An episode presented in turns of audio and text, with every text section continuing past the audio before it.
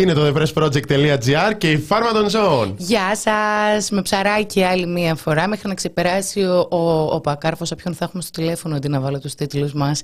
Μέχρι να ξεπεράσει ο Κωνσταντίνος Πουλής το χτυκιό. Χαίρετε, χαίρετε, πώς είστε; Καλησπέρα στους αγαπημένους αγαπημένες από όπου και αν μας ακούτε. Είτε είστε στο κανάλι μας στο YouTube, όπου κάνετε ένα like, κάντε ένα subscribe, τα λέμε μέτρια, αλλά είμαστε δούλοι του αλγορίθμου και του καπιταλισμού. Είτε μας ακούτε μέσω ραδιοφώνου, είτε είστε live, είτε κονσέρβα. Εδώ το αγαπημένο chat. Γκρινιάζει για την ώρα. Κλασικότατα. Στα FM της περιφέρειας δεν λες πια γεια. Ε; Στα FM της περιφέρειας δεν λες πια γεια. Ε, ξεχνάω διάφορα πράγματα. Γεια στα Φορές FM λέω της σε όλο- σε όλο περιφέρειας. το- σε όλο το σύμπαν. Εμ, Έχουν αρχίσει ήδη, γράψανε πριν από λίγο και το διάβασα, ότι, σα- ότι έχει γίνει λέει σχολική ώρα πια η φάρμα. 45 λεπτά λέει και τους ξεπετάμε. το είδα αυτό, δεν ισχύει, παιδιά, αυτό. Γεμάτη ήταν χτες. Όχι, όχι πάντα, πάντα. Ε, δεν ισχύει. Ξεκινάμε και 10, τελειώνουμε και 10 και 4. Μπορείτε να μπείτε και όλα στο, στο κανάλι στο YouTube και να δείτε στο playlist Φάρμα των Ζώων πόσο Γράφει. διαρκεί κάθε βίντεο, κάθε εκπομπή. Θα Γράφει μια ώρα. Πάνω από μια ώρα. Στάνταρ. Για να ξέρουμε τι λέμε. Για το δεκάλεπτο. Η... Ξεκινάμε 2 και 10. Το είναι το ένα. Και γράφουν Το λίγο γιατί, γιατί, το γιατί είναι 2 και το stream λέει 2. Εντάξει, δίνουμε και ένα χρόνο στον αλγόριθμο του YouTube να δείξει το βίντεο. Μια άλλη λίστα ήταν να βάζουμε, ε, να έχουμε το stream με εικόνα πολλ- πολλά λεπτά πριν. Αυτά. Καλησπέρα, σας αγαπάμε πάρα πολύ. Ευχαριστούμε για τα σχόλια και θετικά και αρνητικά. Νεκτάρια! Μα αυτή ε, η κοπε- είναι κοπέλα, εγώ δεν ξέρω τι. Αλλά ε, και χτες ήρθε και ο Νεκταρία! Έτσι τα ακούω εγώ. Εγώ! Και χτες το έκανε. Εμ, Εδώ πέρα λοιπόν, μα λένε ότι δεν φταίει ο πουλής που αργούμε. Ότι, ε, ότι φταίμε και καλά όλοι μας. Εγώ να πω την αλήθεια, το έχω εμπεδώσει ότι η φάρμα θα είναι 2 και 10. Πάρτε το κι εσείς απόφαση να μην έχουμε τα ίδια κάθε μέρα. Αυτό. Χωνέψτε το. εμ, θα στείλουμε επιθεώρηση εργασίας. Να τα αφεντικά. Να τα τα αφεντικά. Πρέπει το μεταξύ να ξεκινάμε και να λέμε λοιπόν περαστικά στον Κωνσταντίνο Πουλή. Περαστικά στον Σαλάτιο που είναι στην πέμπτη μέρα COVID και μας γράφει στο chat. Περαστικά στην επόμενη φίλη που θα πει Είμαι με COVID σπίτι, βλέπω φάρμα. Ε, Και τώρα το γύρι... γύρισε! Αλλά καρά το διάβασα του Σαλάτιου το, το τέτοιο. Που τον λατρεύει και τόσο πολύ ο Κωνσταντίνος Πουλής, το Βασίλη Καρά. Αφιερωμένο λοιπόν, δεν το είδες στο σχόλιο. Τι, Ο Σαλάτιος που έγραψε γύρισε του, που- του Καρά. αν να τσακωθούμε για τον καρά. Ε, δεν μπορώ να τσακωθώ για τον Καρά. Νο- Νομίζω συμφωνούμε. Δεν, δεν, δεν σ' αρέσει ο Καράς. Ε, Δεν σου αρέσει ο Καράς. ναι. Κάποια δεν είναι Ε. ότι έχω, θα βάλω να ακούσω καρά. Α, θα ξεκινήσουμε. Ε, το- ρε, παιδί θα, μου- θα συζητήσουμε καρά για κάποιο λόγο. Χωρίζεις, τι βάζεις; Όχι, δεν. Δεν βάζεις καρά; Ναι, όχι, δεν. Είναι κάποια ρε παιδί μου που θα. Περισσότερο και προς την πλάκα, ξέρεις τη φωνή, την μπάσα εκεί πέρα. Μα εντάξει, δεν- αυτό, το γύρισε, αυτό το γύρισε π.χ. γύρισε. Προφανώς, άμα μπει το γύρισε στο μαγαζί. Εντάξει, θα ξεκινήσει και γύρισε. Ναι, μέχρι εκεί. Όχι, όχι, εγώ το ακούω σοβαρά. Απλά νομίζω ότι δεν υπάρχει άνθρωπος που το ακούει σοβαρά είτε ασόβαρα καρά. Που όταν ήρθε η ώρα να τραγουδήσει καρά, δεν γίνεται να μην τον τραγουδήσει έτσι. δεν ξέρω γιατί. Όλοι το μιμούμαστε για κάποιο λόγο. Άρεσε, λέει, πέθανε ο άνθρωπος. Ναι, αλλά θα είναι για πάντα στην καρδιά μου τα, ζωντανός. έργα, τα έργα συνεχίζουν. Τα έργα μένουν. Συνεχίζουν να ισχύουν. Και παιδιά, λένε- γι' αυτό λέει. Δεν χωρίζει ο Θάνος. Λοιπόν, Θάνο Άλλο το, θέμα. Θάνο το ηρωνικό ύφος δεν, βοηθάει. δεν ήταν ηρωνικό. Με, με συγχωρείς αν φάνηκε ηρωνικό. Ήταν απάντηση πολύ για τα, για τα θέματα που τέθηκαν περί του ωραρίου και πόσο κρατάει η εκπομπή. Και κάποιοι, είναι και κάποια αυταπόδεικτα. Αλλά όντως δεν ήταν ηρωνικό, να το ξεκαθαρίσουμε. και συνεχίζουμε για το χωρίσμα. Και τελικά είναι, ποιος χωρίζει είναι γνωστό πλέον. ότι εγώ, ε, μ, ότι εγώ αγαπάω τα σχόλια τα οποία ε, μ, με καλό τρόπο και χωρίς να είναι προκατόρικα προφανώς ε, μ, ασκούν μια κάποια κριτική ή μπορεί να βγουν διαφωνώ με αυτό που κάνεις, διαφωνώ με αυτό που λες, στηρίζω το πρέσ γιατί καταλαβαίνω ότι δεν γίνεται να συμφωνούμε σε όλα. Γενικά δεν γίνεται να συμφωνούμε σε όλα. Εμείς δεν Λοιπόν. έχουμε αρκετά αρνητικά σχόλια. Βέβαια, αυτό θα μπορούσε να σημαίνει ότι δεν είμαστε αρκετά σημαντικές. Ωστόσο, θα κάνω στην άκρη το ρεαλισμό και θα θεωρήσω ότι είμαστε απλώς καταπληκτικές. Πώς φτάσαμε εκεί; Ε, επειδή είπα ότι. Δεν, ε, τώρα εσύ τώρα το multitasking διάβαζες άλλα σχόλια. Ναι. Λέω ότι εμείς δεν έχουμε αρνητικά Αφε- σχόλια. Ναι, ναι, ναι. Οπότε αυτό μπορεί να σημαίνει ότι δεν είμαστε αρκετά σημαντικές. Όμως λέω ότι θα κάνω στην άκρη το ρεαλισμό και θα θεωρήσω ότι είμαστε απλώς καταπληκτικές. Εντάξει, Ε; ναι, ναι, ναι, ναι, ναι, λίγο. Αφαιρέθηκα, διαβάζω, διαβάζω λίγο τα σχόλια και ξαφνικά ακούω την νεκταρία να λέει Είμαστε καταπληκτικές. ναι, ναι, να, να, να, να συμφωνήσω. Καλιάνος διαβάζει Καλιάνο, μόνη μου. Λοιπόν, σε λίγο, σε λίγο θα έχουμε και λαμπρινή Θωμά. Σήμερα το πρώτο θέμα για μας είναι η ακρόαση της ε, Νοτιού Αφρικής στο Διεθνές Δικαστήριο στη Χάγη για, κατά του Ισραήλ με, και η Νότια Αφρική κατηγορεί το Ισραήλ για γενοκτονία, για παραβίαση της σύμβασης για την, για, περί γενοκτονίας του 48 στην Γάζα. Είναι η πρώτη μέρα, μεταδίδεται live, μεταδίδεται και από τη σελίδα του, των Ηνωμένων Εθνών, ε, το Web TV του, των Ηνωμένων Εθνών. Θα προσπαθήσουμε να εξηγήσουμε γιατί είναι σημαντικό. και έχει μια Σημαντικό παρά το γεγονός ότι δεν είναι εκτελεστές οι αποφάσεις του. Ναι, παρά το γεγονός ότι δεν περιμένουμε σε μεγάλο βαθμό να γίνει κάτι. Είναι πολύ σημαντική η υπόθεση. Υπάρχουν μέτρα που μπορεί να πάρει το δικαστήριο και άμεσα. Mm. Προσωρινά μέτρα να ζητήσει από το Ισραήλ να σταματήσει τις επιχειρήσεις στην ε, Γάζα. και υπάρχει και σε δεύτερο βαθμό το ζήτημα της καταδίκης ημί για γενοκτονία που θα πάρει κάποια χρόνια. θα τα εξηγήσουμε αναλυτικά με την ε, Λαμπρινή. Είναι πρώτα πάρα, πάρα πολύ σημαντικό που είναι ένα τέτοιο μεγέθους διεθνές γεγονός. Mm-hmm. Συνεδρίας μεταδίδεται, πολλοί κόσμος, εκατοντάδες χιλιάδες στον κόσμο την παρακολουθούν και live. Ε, απασχολεί τις κυβερνήσεις του κόσμου, είτε υπέρ είτε κατά. Προφανώς τις κυβερνήσεις της Δύσης, της πολιτισμένης, τις απασχολεί για το, στο κομμάτι της υποστήριξης προς το Ισραήλ. Και ευτυχώς, όπως σωστά γράφτηκε, η Νότια Αφρική αυτή τη στιγμή μιλάει μέρο της ανθρωπότητας, ας πούμε. Δηλαδή αναλαμβάνει να πάει και, και υπάρχει και μια έξτρα συμβολική σημασία, καθώς είναι το κράτος το οποίο είχε το καθεστώς του Apartheid, για το οποίο συχνά κατηγορείται το Ισραήλ. και αναλαμβάνει να πάει το Ισραήλ κατηγορούμενο, το κράτος του Ισραήλ, όχι τους πολίτες, τίποτα από αυτά, ε, κατηγορούμενο για γενοκτονία. Ωστόσο να πούμε ότι και το 2022 είχε καταδικαστεί και η Ρωσία, είχαν πάρει ασφαλιστικά μέτρα για να σταματήσουν τις θεωρητικές επιχειρήσεις ε, στην Ουκρανία.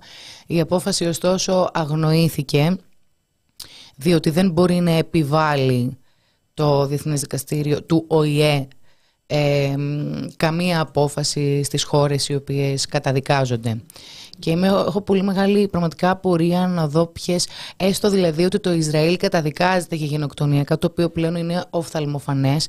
Διαβάσαμε άλλωστε και τι, τι απάντησε το Ισραήλ στις κατηγορίες που τις ονόμασε ανυπόστατες, ότι δήθεν ο Ισραηλινός στρατός παρά το γεγονός ότι επιχειρεί στη Γάζα είναι αντιμέτωπος με ένα πάρα πολύ δύσκολο έργο, προσπαθώντας να έχουν όσο λιγότερες χαμένες ζωές αμάχων είναι δυνατό. Κάτι το οποίο είναι ανυπόστατο. Έχουμε δει να βομβαρδίζονται αδιακρίτως ε, από νοσοκομεία μέχρι σχολεία, μέχρι σχολεία του ΟΗΕ. Έχουν χάσει τη ζωή τους από δημοσιογράφοι, μέχρι εθελοντές. Τουλάχιστον μέχρι... 72 δημοσιογράφοι σύμφωνα με τον ε, ΟΗΕ.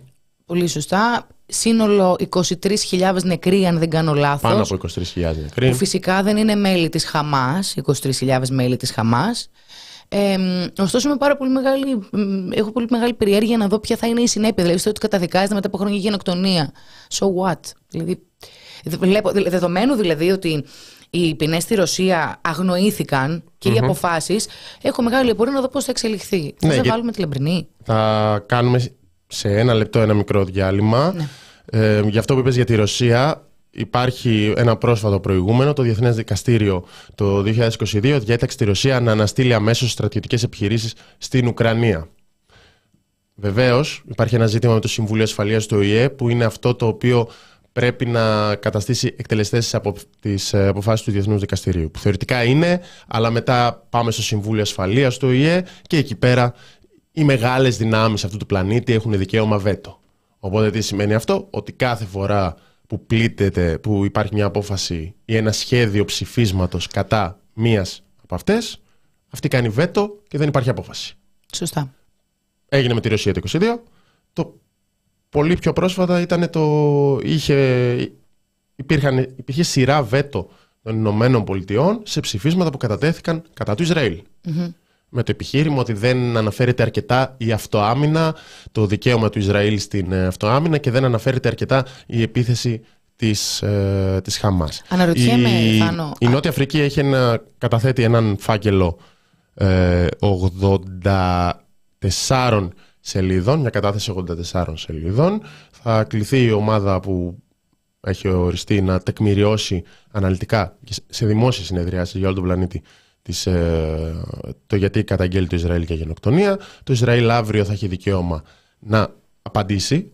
θα είναι εκεί, γύρω από αυτό θα περιστρέφεται η συνεδρίαση του Διεθνούς Δικαστηρίου. Επικαλούμενο αυτό άμυνα. Ναι, ναι, ναι, ναι. ναι. Ε, και να διαβάσετε επίσης το άρθρο του Γιώργιου Ρίγα στο πρωτοσέλιδό μας «Οι θεωρίες διεθνών σχέσεων, ο Θουκυδίδης και ένα δικαστήριο για τη Γάζα». Κλείνοντας, είναι πολύ σημαντικό να υπάρχουν κανόνες στις διεθνείς σχέσεις. Μπορεί να φαίνεται, αυτό, ή φαίνεται αυτονόητο ή φαίνεται ουτοπικό. Τοπικό, περιμένεις τώρα, να πάμε σε ένα δικαστήριο τώρα. Αφού, αφού, ναι, ναι, ναι, αφού θα κάνουν ό,τι γουστάρουν. Ε, ναι, δεν πρέπει να συμβαίνει αυτό. Γιατί αν συμβαίνει αυτό, αυτόματα καταλαβαίνει ο, ο καθένας, ο, οποιοδήποτε πολίτης, σε όποιο κράτος και αν ζει, με όποια πλευρά και αν είναι σε αυτόν τον κόσμο που γίνεται σιγά σιγά πολυπολικός, ότι σημασία έχει το δίκαιο του ισχυρού. Μα το δίκαιο σημασία... είναι αυτό που επιβάλλει ο δυνατότερο, θα Ναι, ναι, ναι, αλλά δεν πρέπει να είναι έτσι. Γιατί έτσι πας σε ζούγκλα που σημαίνει εντάξει, ζούγκλα σε διεθνές επίπεδο σημαίνει περισσότερη πόλεμη. Έχεις εμπιστοσύνη ακόμα στους θεσμούς; Θεωρώ ότι πρέπει να υπάρχουν θεσμοί. Ε, βέβαια. Άλλο ρωτάω εγώ. Πα, Παγκοσμίως. Δηλαδή κάπως να υπάρχουν κανόνες για να μην έχουμε μονίμως, γιατί αυτό είναι το βασικό ζήτημα εδώ πέρα. Μονίμως έχουμε δύο μέτρα και δύο σταθμά Φάνηκε πάρα πολύ στο Ρωσία, η εισβολή της Ρωσίας πώς στέκεται η Δύση, Ισραήλ στη Γάζα πώς στέκεται η Δύση. Ε, μονίμως δύο μέτρα, δύο σταθμά. Μονίμως η άλλη πλευρά είναι λογικό να καταγγέλει την, τη Δύση στη συγκεκριμένη περίπτωση για υποκρισία. Οπότε μετά δεν, έχεις, δεν μπορείς να συνεννοηθείς. Είναι μονίμως μια συνεχιζόμενη συζήτηση που είναι λίγο ποδόσφαιρο. Είναι λίγο το πέναλτι που δεν μας δώσατε, το... Καταλαβαίνετε πώς το λέω, σε, σε, σε επίπεδο πολέμων, έτσι, με εκατομμύρια νεκρούς. Ναι, αλλά τότε εσείς είπατε αυτό και τότε εσείς κάνατε αυτό. Και ναι, και αυτό μόνο περισσότερο μπαρούτι μπορεί να, μπορεί να κάνει. Μιας και έθεσε στο ζήτημα των συμμάχων του Ισραήλ στην προκειμένη που είναι η Δύση, αναρωτιέμαι σε περίπτωση που το Διεθνές Δικαστήριο καταδικάσει το Ισραήλ για απόπειρα ή πράξη της γενοκτονίας απέναντι στον Παλαιστίνιο λαό, όσοι το στήριξαν δεν είναι συνένοχοι. Θέλω να πω, έχουν εκφράσει και έμπρακτα τη στήριξη απέναντι στο Ισραήλ οι περισσότερες χώρες της Δύσης. Ναι πρωταγωνίστρια η Αμερική και ακολουθούν μετά και οι υπόλοιπες ναι, ναι, ναι. χώρες που είναι στο νατοϊκό δάκτυλο. Επομένως, εμείς, ας πούμε, δεν είμαστε υπεύθυνοι για αυτό που συμβαίνει. Και όχι μόνο για αυτό, αλλά και για την. Ε, γιατί βλέπουμε καθημερινά σε χώρες της Ευρώπης και, και στην Ελλάδα να διώκονται ποινικά άνθρωποι που ύψωσαν μία σημαία της Παλαιστίνης και που φώναξαν ότι γίνεται γενοκτονία. Mm-hmm. Τώρα... και υπάρχει ένας βαθμός συνενοχής. Το οποίο πιάνει πρώτα απ' όλα την κυβέρνηση των ΗΠΑ και δεύτερον τις κυβερνήσεις της Ευρώπης π.χ. που στηρίζουν. Και είναι, έχει μία σημασία να πούμε ότι είναι η Νότια Αφρική αυτή που σηκώνει αυτή την υπόθεση με στήριξη από χώρες όπως η Βραζιλία, η Κολομβία, εμ, χώρες που δεν θεωρούνται του πρώτου κόσμου, mm. Χώρες που δεν θεωρούνται στο, στο λίκνο του πολιτισμού Όπως είναι αυτή, αυτή η εικόνα που έχει η Ευρώπη και η Αμερική για τους εαυτούς τους. Οι μπανανίες που ότι λένε. Εμείς πάμε, ότι εμείς πάμε και ε, διδάσκουμε δημοκρατία στον κόσμο και έχουμε τις αξίες, οι ευρωπαϊκές αξίες και τέτοια. Και βλέπεις τώρα την Νότια Αφρική, που δεν είναι ένα κράτος το οποίο αναφέρεται συχνά υποτιμητικά, αλλά είναι ένα κράτος που δεν θεωρείται στην. Ε, που δεν είναι αντικειμενικά στην Ευρώπη και στην ε, Βόρεια Αμερική. Και βλέπεις την Νότια Αφρική να σηκώνει αυτό για τα ανθρώπινα δικαιώματα. Είναι έτσι ένα reality check mm-hmm. της, ε, της κατάστασης. Θα πείτε γιατί, γιατί, ρε, γιατί ρε παιδιά μονίμως με τη Δύση, με τη Δύση, εντάξει, ανήκουμε στη Δύση εμείς. Η Ελλάδα είναι μέρος των σχηματισμών που είναι στην Δύση. Εμείς θα κάνουμε κριτική στη στάση που, γίνονται, που, στη στάση που εκφράζεται στο όνομά μας. Mm-hmm. Αυτά και έχουμε τη λαμπερνή στο περίμενε. Ναι.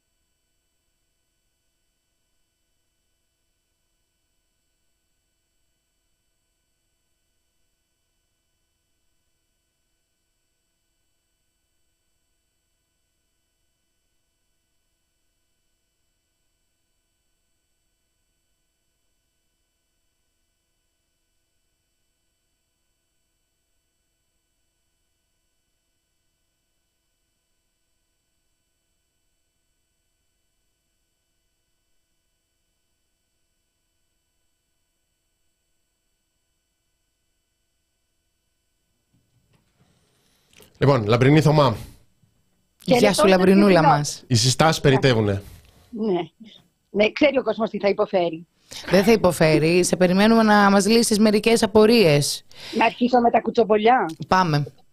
Επιτρέψανε στην αρχή 15 να μπουν από τους απλούς πολίτες, μπήκαν 14. Και όταν λέμε απλούς πολίτες, από τις 5.30 το πρωί είχαν σταθεί στην ουρά ο Μελανσόν και ο Κόρμπιν. Πήραν τους αριθμούς 12 και 14. Πω, πω. Δηλαδή είναι μια διαδικασία η οποία ενδιαφέρει όλο τον πλανήτη, δεν είναι τυχαία ονόματα αυτά, έτσι. Και είναι μια διαδικασία που έφερε αυτούς τους ανθρώπους έξω από το δικαστήριο 5.30 το πρωί στην ουρα Έτσι. Είναι οι λεπτομέρειες που δίνουν και το κλίμα. Δεν είναι μόνο ότι ζούμε ιστορικές στιγμές, είναι ότι αυτές οι ιστορικές στιγμές από πολύ λίγους ανθρώπους και με συγκεκριμένη πολιτική τοποθέτηση από την Ευρώπη αποκτούν την αξία που πρέπει. Λαμπρινή, γιατί είναι ιστορικές στιγμές; Είναι ιστορικές στιγμές πρώτον γιατί είναι μία υπόθεση που ή θα βοηθήσει στην εδραίωση του διεθνούς δικαίου απέναντι στη δυτική μηχανή ή θα αποκαλύψει πλήρως πια την υποκρισία της Δύσης. Το άφησαν να εννοηθεί και οι ίδιοι οι ομιλώντες. Έχουμε να πούμε δύο-τρία πράγματα λίγο για αυτό το δικαστηριο αν μου επιτρέπετε. Με πρώτο και βασικό ότι κανονικά οι δικαστές είναι 15. Όμως, όταν δεν εκπροσωπούνται στους 15 οι χώρες οι οποίες ε, είτε κατηγορούν είτε, δικα, είτε κατηγορούνται, τότε αυτομάτως μπαίνουν άνθρωποι και οι δικαστές γίνονται 17. Ένας από κάθε χώρα. Από τη μεριά των Ισραηλινών, θα σας πω πιο αναλυτικά, από τη μεριά της ε, Νοτιού Αφρικής μπήκε ο δικαστής Διγκάνκ Μοσενέγκε, ο οποίος είναι μαύρος, είναι άνθρωπος που έχει φυλακιστεί επί της, ε, του Apartheid, έχει ζήσει όλα τα πάντα στο κορμάκι του, γιατί ήταν ενταγμένος από πολύ νωρίς στον αγώνα. Η αντίστοιχη περίπτωση στο Ισραήλ έχει επίσης ενδιαφέρον. Είναι ένας άνθρωπος γεννημένος στο 36, Εβραίο της Λιθουανίας τότε, ο οποίος ανήκει στους επιζώντες του ολοκαυτώματος. Mm-hmm. Του τέστην και οι δύο χώρες εκεί έχουν βάλει ανθρώπους πολύ, με πολύ ισχυρή νοηματοδότηση, ας το πούμε, της παρουσίας τους. Για την κάθε μία χωριστά. Μόνο που ο Ισραηλινός είναι ήταν κολλητός του Μπίμπι, αγάπες και λουλούδια και θεωρείται, λέγεται Αρών Μπαράκ, ε, θεωρείται ο ακροδεξιός του δικαστηρίου, αλλά στα γεγονότα που είχαν γίνει, που προσπάθησε ο Μπίμπι να πάρει πίσω κάποια δικαιώματα των δικαστηρίων, γιατί δεν θέλει να πάει φυλακή, και έβγαινε όλος ο λαός στον κόσμο. Η δικαστική μεταρρύθμιση του Νετανιάχου. Αυτό είχε βγει και είχε πει ότι έχει λάθος ο Νετανιάχου. Ήταν η πρώτη φορά στην ιστορία και των διονών τους που τα συγκρούσαν, που συγκρούστηκαν. Που τα, ναι, που τα τσουγκρίσανε είναι η λέξη που ψάχνω.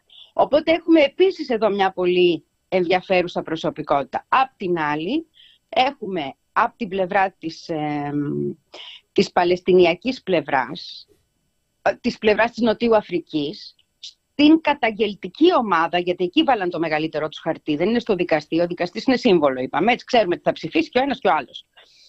Ε, τον Τζον Ντούγκαρτ. Ο Τζον Ντούγκαρτ είναι μια εξαιρετική φυσιογνωμία, ένας ε, άνθρωπος που από το 2000 ασχολείται με το Παλαιστινιακό σε επίπεδο νομικό, από την Ιντιφάντα, τη δεύτερη, την, τη δεύτερη Εντιφάντα, ναι, 2000, τέλη του 2000, ο οποίος έχει κάνει επικεφαλής της ε, Επιτροπής Ανθρωπίνων Δικαιωμάτων του ΟΗΕ, είναι από τους πιο σεβαστούς διεθνώς νομικούς σε θέματα ανθρωπίνων δικαιωμάτων και το Παλαιστινιακό είναι η σημαία του. Μάλιστα. Οι ADL, αυτή η Anti-Defamation League, αυτοί οι Αμερικάνοι οι σιωνιστές, οι πολύ άγριοι, τον χτυπάνε από το 2004. Δηλαδή το τι έχει ακούσει και το τι δεν υπάρχει, αντισημίτης, όλα τα γνωστά ας πούμε.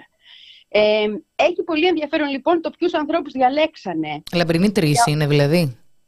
Όχι, αυτοί είναι οι, τα μεγάλα Ε, ε, είναι, μιλήσανε μόνο από την πλευρά του, της ε, Νοτιού Αφρικής έχουν μιλήσει ως τώρα 7 άτομα, 7 νομικοί, είναι όλοι τους εξαιρετικοί, ιδιαίτεροι, για να μην το ξεχάσω να πω για την ε, Ιρλανδική πλευρά, η Ιρλανδία είναι η πιο ιδιαίτερη χώρα, έχουμε μια Ιρλανδία εκπρόσωπο, η οποία καταρχήν έβγαλε στον τάκο πολύ ευγενικά τη Γαλλία, γιατί μίλησε αρχικά γαλλικά και είπε να μας συγχωρούν που κανένας μας δεν τοποθετείται στα γαλλικά, αλλά δεν το κάνουμε γιατί σας περιφρονούμε, αλλά για θέμα, κατάλαβες. Δηλαδή φαίνεται και την Γάλλη εκεί μέσα το σημειώνω, να τα ακούσει ο Μελανσόν, να δει τι θα κάνει που ήταν και αυτός εκεί στο δικαστήριο.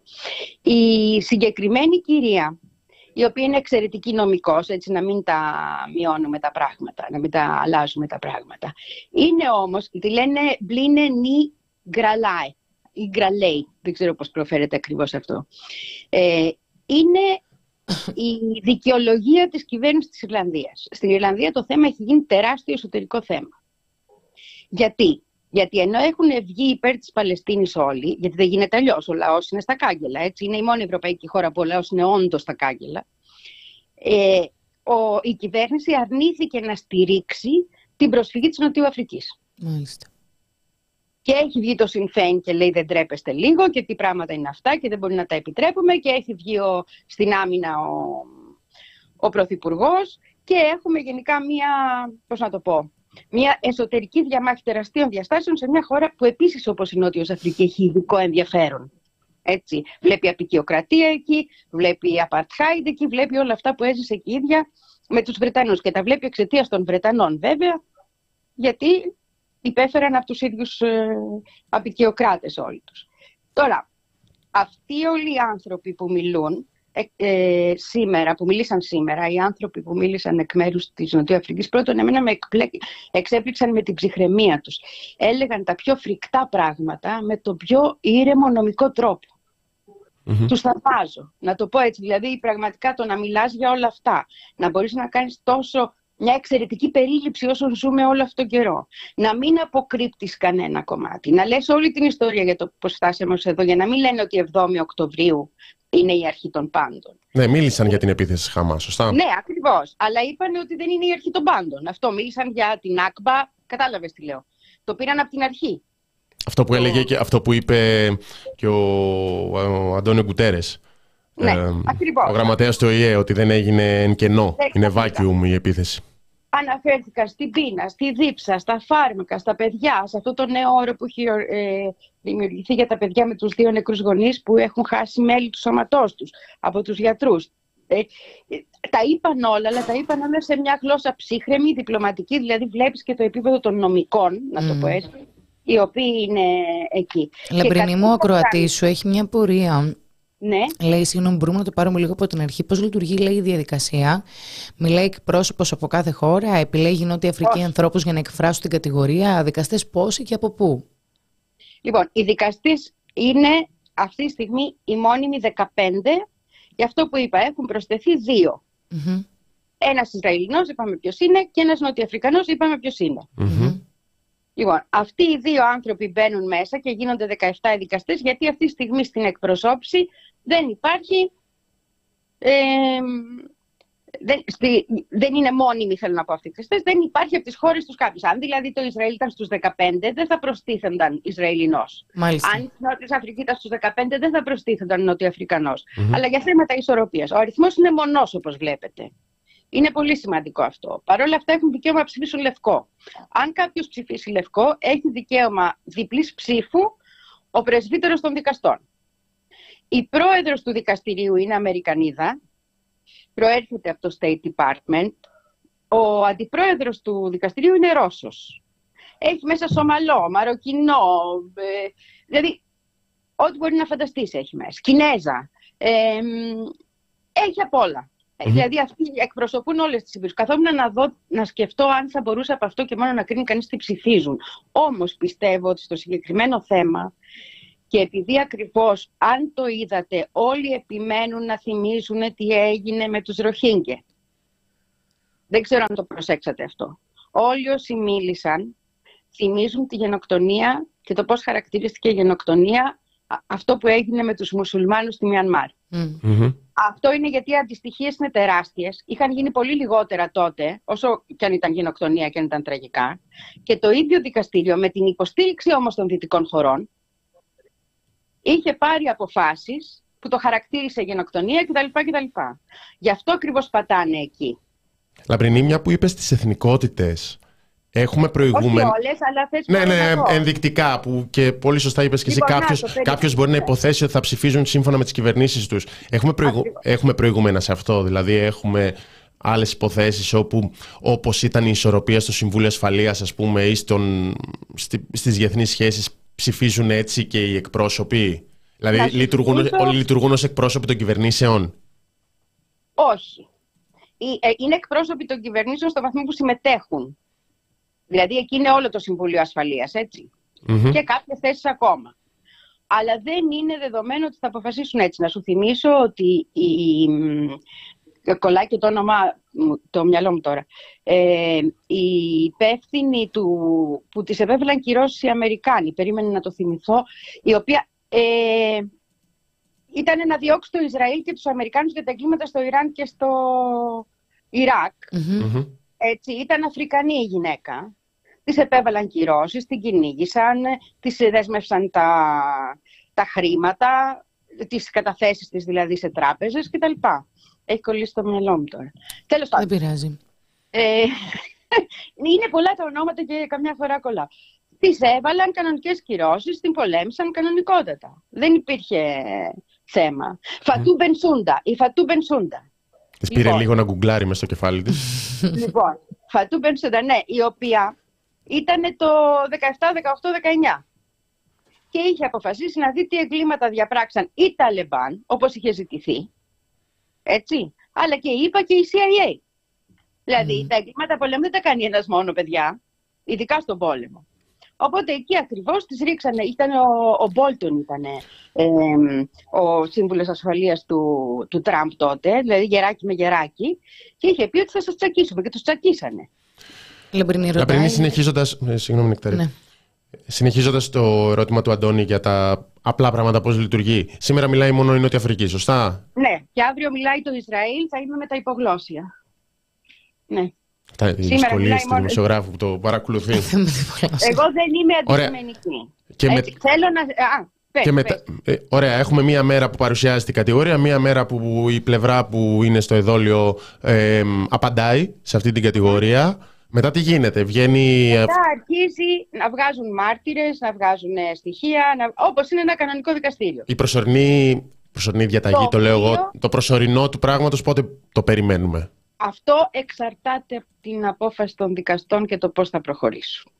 Mm-hmm. Στους Ροχίνγκε, ας πούμε, η τελική απόφαση νομίζω βγήκε πριν ούτε χρόνο. Το 20 όμως είχε βγει η πρώτη. Δηλαδή είναι και θέμα αυτή τη στιγμή ισορροπιών πιστεύω. Ε, κοίτα να δεις για να δώσουμε λίγο και το διεθνές και το σημαντικότερο και τη στάση των ΗΠΑ. Αυτή τη στιγμή είχαμε δύο στοιχεία που δείχνουν ότι το Ισραήλ προσπαθεί να απαλλαγεί από αυτή την κατηγορία. Πιέζονται από τη διεθνή κατάσταση και ανησυχούν. Γι' αυτό ακριβώς ζούμε και ιστορικές στιγμές. Είχαμε δύο πράγματα τα οποία πρέπει να πούμε. Το ένα, ο Μπλίνκεν στην επίσκεψή του στο Ισραήλ βγήκε στο, έδωσε μια συνέντευξη τύπου, τέλος πάντων, έδωσε μια, έκανε κάποιες δηλώσεις από την πρεσβεία που έχουν στην Ιερουσαλήμ, που την είχαν μεταφέρει επί Τραμπ και εκεί κάθεται, δεν θα φύγει. Λοιπόν, στις οποίες φάνηκε πόσο δύσκολη η θέση των ΗΠΑ, γιατί είπε ότι συμβουλέψαμε την κυβέρνηση και η κυβέρνηση συμφώνησε, ο Νετανιάχου δηλαδή, να επιτρέψει να επιστρέψουν στη Βόρειο Γάζα, στα σπίτια τους οι άνθρωποι. Ένα βασικό κομμάτι των κατηγοριών αφορά τους βομβαρδισμούς, την καταστροφή, τη μετακίνηση πληθυσμών από τη Βόρειο Έτσι. Οπότε βγήκε ο Μπλίνγκεν και τι είπε ουσιαστικά; Δεν κάνουν γενοκτονία. Διότι να, θα ανοίξουν τις πόρτες να γυρίσει ο κόσμος πίσω. Και βγαίνει χτες ο Νετανιάχου, χτες, λίγο πριν αρχίσει το δικαστήριο, ούτε 24 ώρα πριν αρχίσει το δικαστήριο, αγγλικά να κάνει δηλώσεις και να πει ότι εμείς δεν έχουμε κανένα στόχο να διώξουμε τους Παλαιστίνιους από την Γάζα μόνιμα, ούτε να διώξουμε τους αμάχους, εμείς πολεμάμε μόνο τη Χαμάς και, ότι, και στεκόμαστε ε, ε, πιστοί στο διεθνές δίκαιο και ό,τι λένε ότι έχω πει το βγάλανε out of context, πώς το λέμε αυτό, εκτός πλαισίου. Εκτός πλαισίου, μπράβο. Λοιπόν, Υπήρχαν αυτά... και εσωτερικά έγγραφα βέβαια που λέγανε ότι στο σχέδιο, σε επόμενη φάση του σχεδίου του Ισραήλ είναι να φύγουν μόνιμα οι Παλαιστίνοι από τη Βόρεια Γάζα. Βέβαια, βέβαια. Λοιπόν, αλλά σήμερα γι' αυτό ακριβώς και νομίζω ότι το μεγαλώσανε αυτό το κομμάτι, ένας από την πλευρά της, Νότιου Αφρικής, της Νοτιού Αφρικής έδωσε ακόμα πληρέστερα και μάλιστα ήταν έγχρωμος ο συγκεκριμένος και νομίζω ότι αυτά όλα τα συμβολικά έχουν σημασία εδώ. Ε, έδωσε τα στοιχεία για το πώς από τον πρόεδρο μέχρι τον τελευταίο στρατιώτη στόχο έχουν την εξόντωση. Κατάλαβες, δηλαδή. Ναι. Είναι, ήταν πολύ σημαντικά όσα είπαν, ας πούμε. Αλλά σου λέω, για να, αυτή τη στιγμή η πίεση είναι μεγάλη. Για να καταλάβεις, αυτή τη στιγμή μαζεύονται υπογραφές στον Καναδά και είναι χιλιάδες οι υπογραφές που μαζεύονται. Για εκατοντάδες χιλιάδες μου λένε, γιατί ρωτάω, να μπει και ο Καναδάς εναντίον του Ισραήλ σε αυτή τη φάση. Ο Καναδάς είναι μια χώρα της Δύσης, η οποία είναι το τσουλάκι των Αμερικάνων. Mm-hmm. Και όμως, με συγχωρείτε που τα λέω δικά μου λόγια, και όμως εκεί είμαστε. Δηλαδή που οι πιέσεις ασκούνται παντού. Κάποιος ρώτησε για τους BRICS πριν. Να πω και αυτό, ότι υπήρχε ειδική τοποθέτηση σήμερα, δεν ξέρω αν το είδατε γιατί ξέρω ότι όλοι παρακολουθούμε, για το, για το τι κινήσεις έχει κάνει πριν φτάσει εδώ η Νότιος Αφρική. Και είναι σημαντικό από πολλές απόψεις. Και μάλιστα αυτά τα είπε ο ίδιος ο ηγούμενος, ας πούμε, της ε, αποστολής της Νοτίου Αφρικής, ο Τζον Ντούγκαρτ. Είπε λοιπόν τις κινήσεις που έχει κάνει από το 2020 καταγγέλλοντας στον ΟΗΕ apartheid. Έτσι. Μίλησε για όσες κινήσεις έχουν κάνει τα τελευταία δύο χρόνια, ε, από το 2021, αν θυμάστε που είχαμε το, την άνοιξη του 2021 πάλι βομβαρδισμούς και δολοφονίες στη Γάζα για να αναγνωριστεί ότι εκεί υπάρχουν ενδείξεις γενοκτονίας. Ενδείξεις τότε. Και στα BRICS είχαν βάλει θέμα τον Αύγουστο, οι Νοτιοαφρικανοί ειδικά, και πάλι το Παλαιστινιακό. Και ευρύτατα. Το έχω γράψει στις ανταποκρίσεις μας τότε, αλλά το θύμισε και το ανέφερε συγκεκριμένα. Αυτό. Mm-hmm. Λαμπρινή, να ρωτήσω.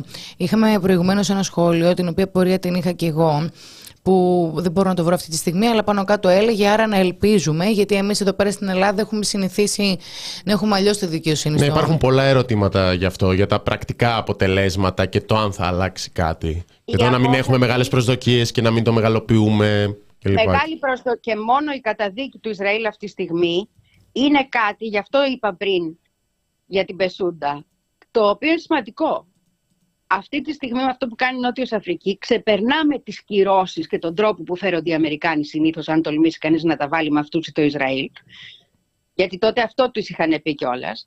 και έχουμε να, πιθανή καταδίκη του Ισραήλ χωρίς να μπορεί να τους απειλήσει κανείς τους δικαστές. Mm. Δηλαδή και μόνο αυτό είναι σημαντικό. Ε, σε κάποια χρόνια βέβαια. Δηλαδή σε ένα χρόνο το προσωρινό που θα είναι μια αναστολή. Μια, Λέει, ε... συγγνώμη να απαντήσω για αυτό, Χριστίνα, όχι. Τα είπαν δύο άτομα, εγώ στάθηκα στο δεύτερο. Πες. Ναι, ότι η πιθανή καταδική για γενοκτονία είναι πολλά στάδια μετά. Δηλαδή πρέπει να γίνει αποδεκτή υπόθεση, να προχωρήσει, να ανοίξει εντελώς ο φάκελος και μετά από χρόνια δεν θα έχουμε κάποια απόφαση. Απόφαση, ναι. Οριστική, ναι. Θα πάρει χρόνο. Σκέψου ότι με τους Ροχίνγκε, γι' αυτό και αναφέρει, το 17 είχαμε τη γενοκτονία, το 20 έχουμε την πρώτη απόφαση. Όμως, και μόνο το γεγονός ότι όλα αυτά συζητιόνται ενώπιον του κόσμου και μόνο το mm-hmm. γεγονός ότι συζητιέται το Ισραήλ, έξι πόσες προσπάθειες έχουν γίνει για να το πάνε στο δικαστήριο; Mm-hmm. και πέφτανε σε τείχο. Αυτή τη στιγμή συζητιέται. Και μόνο το ότι πίσω από την, ε, από την ε, Νότιο Αφρική έχει σταθεί ο Παγκόσμιος Νότος. Να τα πούμε και αυτά, δεν είναι μόνη της. Έχουμε την, ε, την ένωση αυτή, τον οργανισμό Ισλα, Ισρα, Ισλ, Ισλαμικής μότο, ε, συνεργασίας. Είναι 57 χώρες Έτσι. Έχουμε τη Βραζιλία, έχουμε ένα σωρό κόσμο που έχει στηρίξει. Έχουμε 13 χώρες συν τις 57, πόσες είναι; Σύνολο 13 και 50, 63, 70 χώρες. Στηρίζουν αυτή τη στιγμή την προσφυγή. Αυτά είναι μοναδικά πράγματα έτσι κι αλλιώς. Λαμπρινή, θα έχουμε σύντομα την απόφαση του να διακοπούν οι επιχειρήσεις εντός εισαγωγικών. Μέσα και σε έναν χρόνο. Αυτό είναι το σύντομο. Ναι. Αυτό είναι το σύντομα. Το συντομότερο χρόνο. Αλλά το θέμα δεν είναι αυτό. Το θέμα είναι η διεθνής διπλωματική Το θέμα είναι η απομόνωση που ήδη βιώνουν με το συγκεκριμένο θέμα οι Ηνωμένες Πολιτείες και Ισραήλ. Τι αποτελέσματα όμως θα έχει αυτό επί του πρακτέους, δηλαδή θα σταματήσουν οι εχθροπραξίες, θα μαζευτούν οι Ήδη- χώρες που στηρίζουν, τι θα γίνει; Ήδη, ήδη έχουν αρχίσει να μαζεύονται οι Ισραηλοί. Θυμηθείτε την ένταση μέχρι πριν 10 μέρες, ας πούμε, και δείτε και την ένταση τώρα. Και δεν Εννοείς ότι είναι έχουν μόνο- σταματήσει βομβαρδισμούς, ας πούμε, στο Όχι, μέγεθος που τους Όχι, έκανε; όχι. Και σήμερα και την ώρα που γίνεται το δικαστήριο, οι βόμβες πέφτουν. Μμμ. Και να πω και αυτό, είναι τόσο ωραίες οι τοποθετήσεις τους που φτάσαν να μιλούν για το τι είδους βόμβες χρησιμοποιούνται και γιατί αυτές αποδεικνύουν γενοκτονία. Δηλαδή πρα- έχουν μελετήσει πράγματα, αυτό εγώ δεν το ήξερα ας πούμε, το άκουσα σήμερα και το λέω δεν το ήξερα γιατί είναι η δουλειά μου να παρακολουθώ με αυτή την έννοια. Ότι αυτές οι βόμβες και μόνο η χρήση τους μπορεί να θεωρείται ότι δείχνει potential, ότι είναι πιθανή γενοκτονία ας πούμε. Ε, και εκτός αυτού δίνει ένα όπλο σε όλες τις χώρες που αυτή τη στιγμή δεν ανεβάζουν τους τόνους.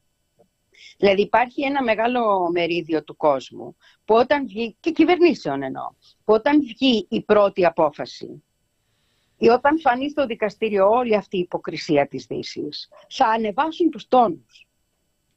Ναι. Δεν είναι λίγο. Και να θυμίσω επίσης ότι αυτά γίνονται ενώ στο Λίβανο το μέτωπο συνεχίζεται, έτσι, και κλιμακώνεται, ενώ έχουμε τους τρελούς κάτω στους Ανσαραλάχ, κάτω στην Ιεμένη με το σουρεαλισμό τους, ενώ στο Ιράκ συνεχίζουν να χτυπάνε τις αμερικάνικες βάσεις ε, και οι αντιστασιακές οργανώσεις. Και στο Δηλαδή Ιράν. όλα Και στο Ιράν Λοιπόν. υπάρχει ένταση από αυτή την πλευρά.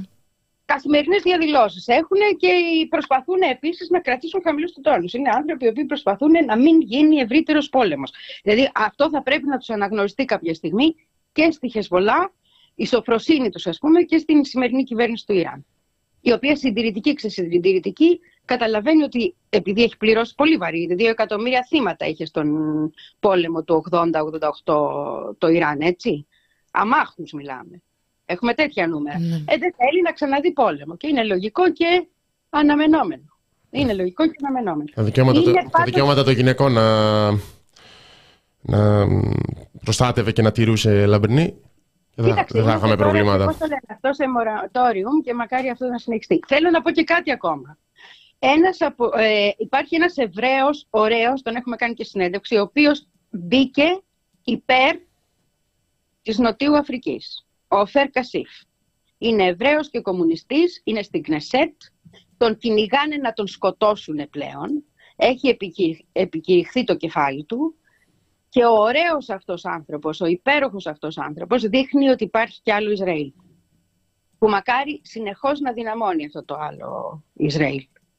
Για να μην ξεχνιόμαστε, ο Μπίμπι είναι γενοκτόνος, υπάρχουν τέτοιες δυνάμεις εκεί μέσα και μάλιστα πώς το είπε ένας από τους ε, νομικούς πάρα πολύ ωραία ε, κάποια στιγμή, γιατί δεν ήθελε να πει είναι έπικοι, είπε ότι τα κάνουν ε, η, στρα- η κυβέρνηση, δεν μη- κατηγορούμε τον λαό, τα κάνει η κυβέρνηση, τα κάνει ο στρατός και άλλοι υπό την κάλυψή τους. Και εννοούσε τους επίκους, οι οποίοι δεν έχουν μπει μόνο στη Γάζα, μπαίνουν και στη Δυτική Όχθη και δέρνουν κόσμο, και χτυπάνε κτλ. κτλ. Μμ. Ναι, ανε- Νομίζω ότι και με αυτό το ξύλο επίσης, έτσι, το απλό ξύλο, να πάω να σε δείρω. Αλλά να δέρνει η μία ομάδα συνέχεια την άλλη και η άλλη να μην μπορεί να αντιδράσει. Στους Ροχίνγκια είχε μετρήσει. Μμμ. Δηλαδή έχουμε, γι' αυτός αυτή η υπόθεση ε, συνδέεται πολύ στενά θέλω να πω και θα δείξει και πού θα, θα πάνε. Μπορώ να σας πω και κανένα δύο πράγματα άλλα που έχω σημειώσει. Βεβαίω, ό,τι κράτησε εσύ, Ναι, το παρακολουθείς ώρες. Όσες ώρες είναι από ό,τι έχω καταλάβει. Ναι, εδώ είμαι μαζί. Ε, δεν θα κάνω εκπομπή σήμερα. Τη, δική- αυτή την εκπομπή ξαναβάλτε την ηχητικό στην ώρα μου, γιατί δεν προλαβαίνω, παιδιά, όλα. Δεν προ- Και πρέπει να γράψω και κείμενο. Λοιπόν, ε, η παρουσία του Ισραήλ εκεί είναι για το Ισραήλ. Και αυτό είναι, πώς να το πω, η ηρωνία της ιστορίας. Είναι βασικός, ε, βασικός τέλεχος στη δημιουργία της ε, Σύμβασης για τις Γενοκτονίες. Την έχει υπογράψει το 48. Έτσι. Μμμ. Και ξαφνικά στρέφεται αυτή η σύμβαση κατά του Εναντίον του. κράτους που θεωρεί ότι έχει το μονοπόλιο στις γενοκτονίες. Γιατί, ε, με, με αυτή την κυβέρνηση, έτσι, όχι γενικά. Αυτό είναι ένα σημαντικό. Και επίσης έγινε μια πάρα πολύ καλή ανάλυση, αλλά ήταν να βγούμε στην εκπομπή και δεν ε, την είδα ολόκληρη, θα τα δω ξανά μετά, για το γιατί δεν μπορεί το Ισραήλ να υποστηρίζει βάσει του διεθνούς δικαίου ότι οι κινήσεις του είναι κινήσεις οι οποίες έχουν να κάνουν με άμυνα. Διότι παρότι το Ισραήλ αποφάσισε να αποχωρήσει από τη Γάζα, η Γάζα είναι κατεχόμενη. Οπότε έχει ήδη το Ισραήλ όλα τα δικαιώματα στη Γάζα. Όταν δεν τους δίνει νερό, όταν δεν τους δίνει ρεύμα, αυτά τα δύο τα κρατάει το Ισραήλ, έτσι. Ναι. Όταν τους έχει περικυκλωμένους με το τείχος το οποίο είχε εγκρίνει και είχε πει ότι είναι νόμιμο ο δικαστής που έχουν στείλει τώρα, αυτομάτως αυτό έχει και την ισχύ. Ποια Δεν, υπεράσπιση ποιου πράγματος λοιπόν; δεν λαμβάνουν καθόλου στα υπόψη τους και τις προηγούμενες επιθέσεις των Ισραηλινών, άσχετα που τώρα έγινε ό,τι έγινε. Ναι, από πού Ναι, ξεκινάει. ναι, ανέφεραν, τα ανέφεραν όλα αναλυτικά τα Α, ανέφεραν. γιατί Απλώς το, αυτό το το κεντρικό λέω, επιχείρημα είναι αυτό, ότι δεν, δεν μπορούμε να μιλάμε για αντεπίθεση του Ισραήλ την ώρα που γαζώνει τόσο κόσμο τόσα Ξε- χρόνια. Από πού ξεκινάει; Υπάρχει και αυτή η ερώτηση στο chat Λαμπρινή. Από πού ξεκινάει τι; Η, η κατηγορία κατά του Ισραήλ, τα, η εξιστόρηση τέλος πάντων των πεπραγμένων του Ισραήλ. Από το που 19 ή από τεκμηριώνει την- φέτος; Ναι, που τεκμηριώνει την γενοκτονία στη Γάζα κατά τη Νότια Αφρική. Λοιπόν, έχει, α, έκαναν αναφορά σε όλες τις προηγούμενες καταγγελίες που είχαν κάνει και έχουν ξαναμιλήσει για υποψίες γενοκτονίας. Τώρα λένε ότι προσφεύγουν γιατί πρόκειται περί γενοκτονίας και ξεκινάνε από την 8η, την επομένη, την 8η Οκτωβρίου σε Οκτωβρίου αυτά. του Αλλά τα 23, ναι. έχουν πει, ακριβώς, τα έχουν πει όλα όμως πριν. Δηλαδή έχουν δώσει την, την πλήρη εικόνα ε, για Του το τι παρελθόντος. Ναι. Ακριβώς. Και μια τελευταία κουβέντα, γιατί την άκουσα δυο φορές. Την άκουσα μία σήμερα στο δικαστήριο από τον Υπουργό Εξωτερικών της ε, ε, δικαιοσύνης, συγγνώμη, της ε, Νοτιού Αφρικής και την άκουσα και χτες σε μια συνέντευξη που παραχώρησε ένας υφυπουργός. Ε, η εξής. Our founding father, ο ιδρυτής μας, και μιλούν για το Μαντέλα, έχει πει ότι κανείς από εμάς δεν θα είναι ελεύθερος αν δεν είναι ελεύθερη η Παλαιστίνη. Γι' αυτό και κάνουμε ό,τι κάνουμε. Αυτή η αναφορά σε έναν άνθρωπο ο οποίος είχε χαρακτηριστεί τρομοκράτης, αρνούνταν να του μιλήσουν, τον κυνηγάγαν από παντού, έκανε τόσα χρόνια φυλακή, τον διώξαν με κάθε πιθανό τρόπο, δεν είναι τυχαία ούτε η επανάληψη αυτού του πράγματος από την Νότια Αφρική. Ότι εμείς έχουμε ηθική υποχρέωση γιατί εμείς ελευθερωθήκαμε σε ένα βαθμό. Αλλά κανείς μας δεν μπορεί να είναι ελεύθερος αν δεν είναι ελεύθερη η Παλαιστίνη. Και αυτό μας το είπε ο Μαντέλα και εκεί στηριζόμαστε. Να σας Μάλιστα. πω ότι μέσα στη Ραμάλα υπάρχει μια μεγάλη πλατεία που λέγεται πλατεία Νέλσον Μαντέλα με ένα μεγάλο του άγαλμα και εκεί σήμερα ήταν η κεντρική συγκέντρωση υπέρ της ε, δίωξης του Ισραήλ. Λαμπερνή, ευχαριστούμε πάρα πολύ. Ελπίζω να μην σας κούρασα. Καθόλου Λαμπρινή. Ε, τώρα ξεκινάμε, συνέχεια. αλλήμον αν κουραστούμε από τώρα. Καλή Ευχαριστούμε, συνέχεια. Λαμπρινή μας. Γεια.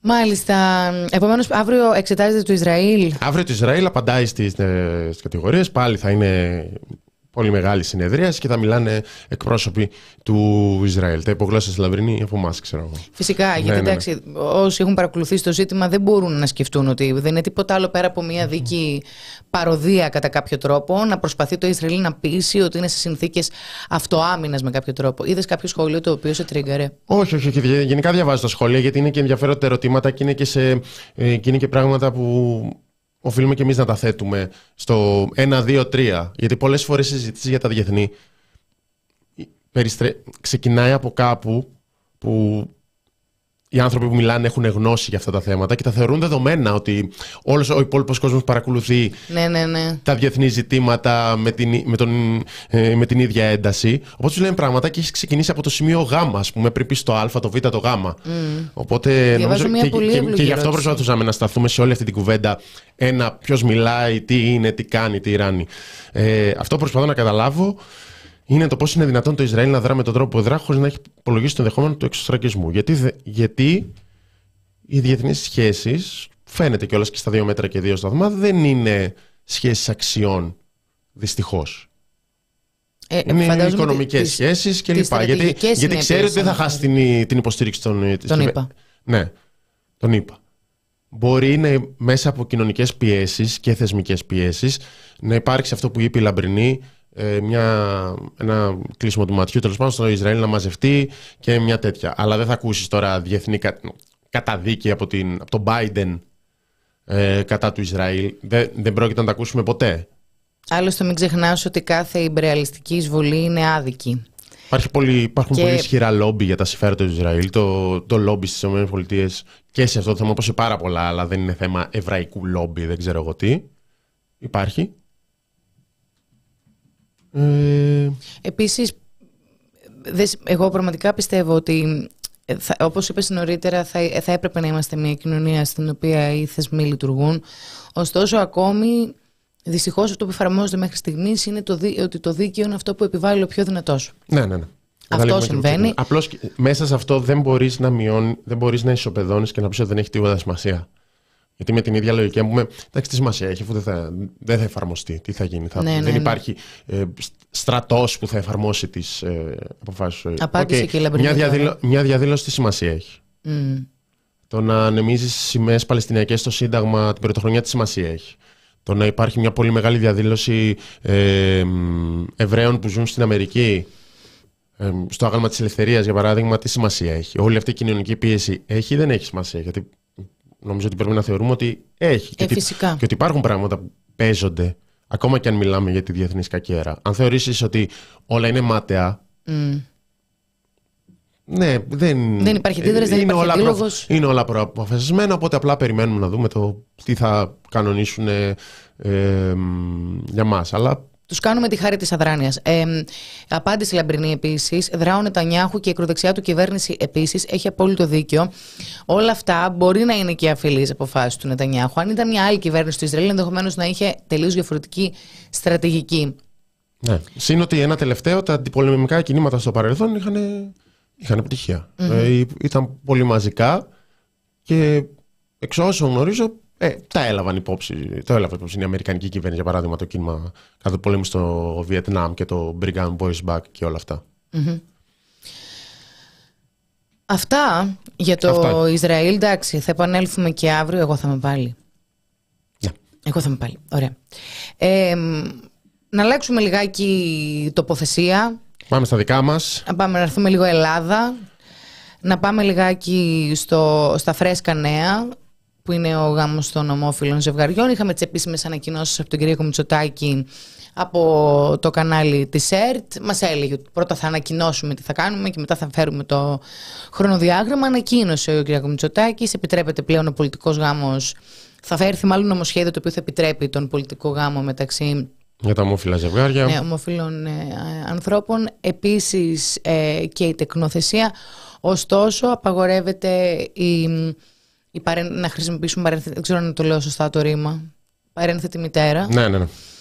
Ε, κάτι το οποίο μένει να συζητηθεί, δεδομένου ότι μπορούν τα ζευγάρια τα ετερόφυλα να αξιοποιήσουν αυτή τη λύση, ε, τη λύση της παρένθετης μητέρας, με περιορισμούς φυσικά και τα ετερόφυλα ζευγάρια, καθότι ας πούμε δεν επιτρέπεται να χρησιμοποιηθεί το άριο της παρένθετης μητέρας, αλλά αποκλειστικά το, ζω- το άριο και το σπερματοζωάριο του ζευγαριού που ενδιαφέρονται. Αυτές, δηλαδή, αυτοί είναι οι περιορισμοί των ετερόφυλων ζευγαριών.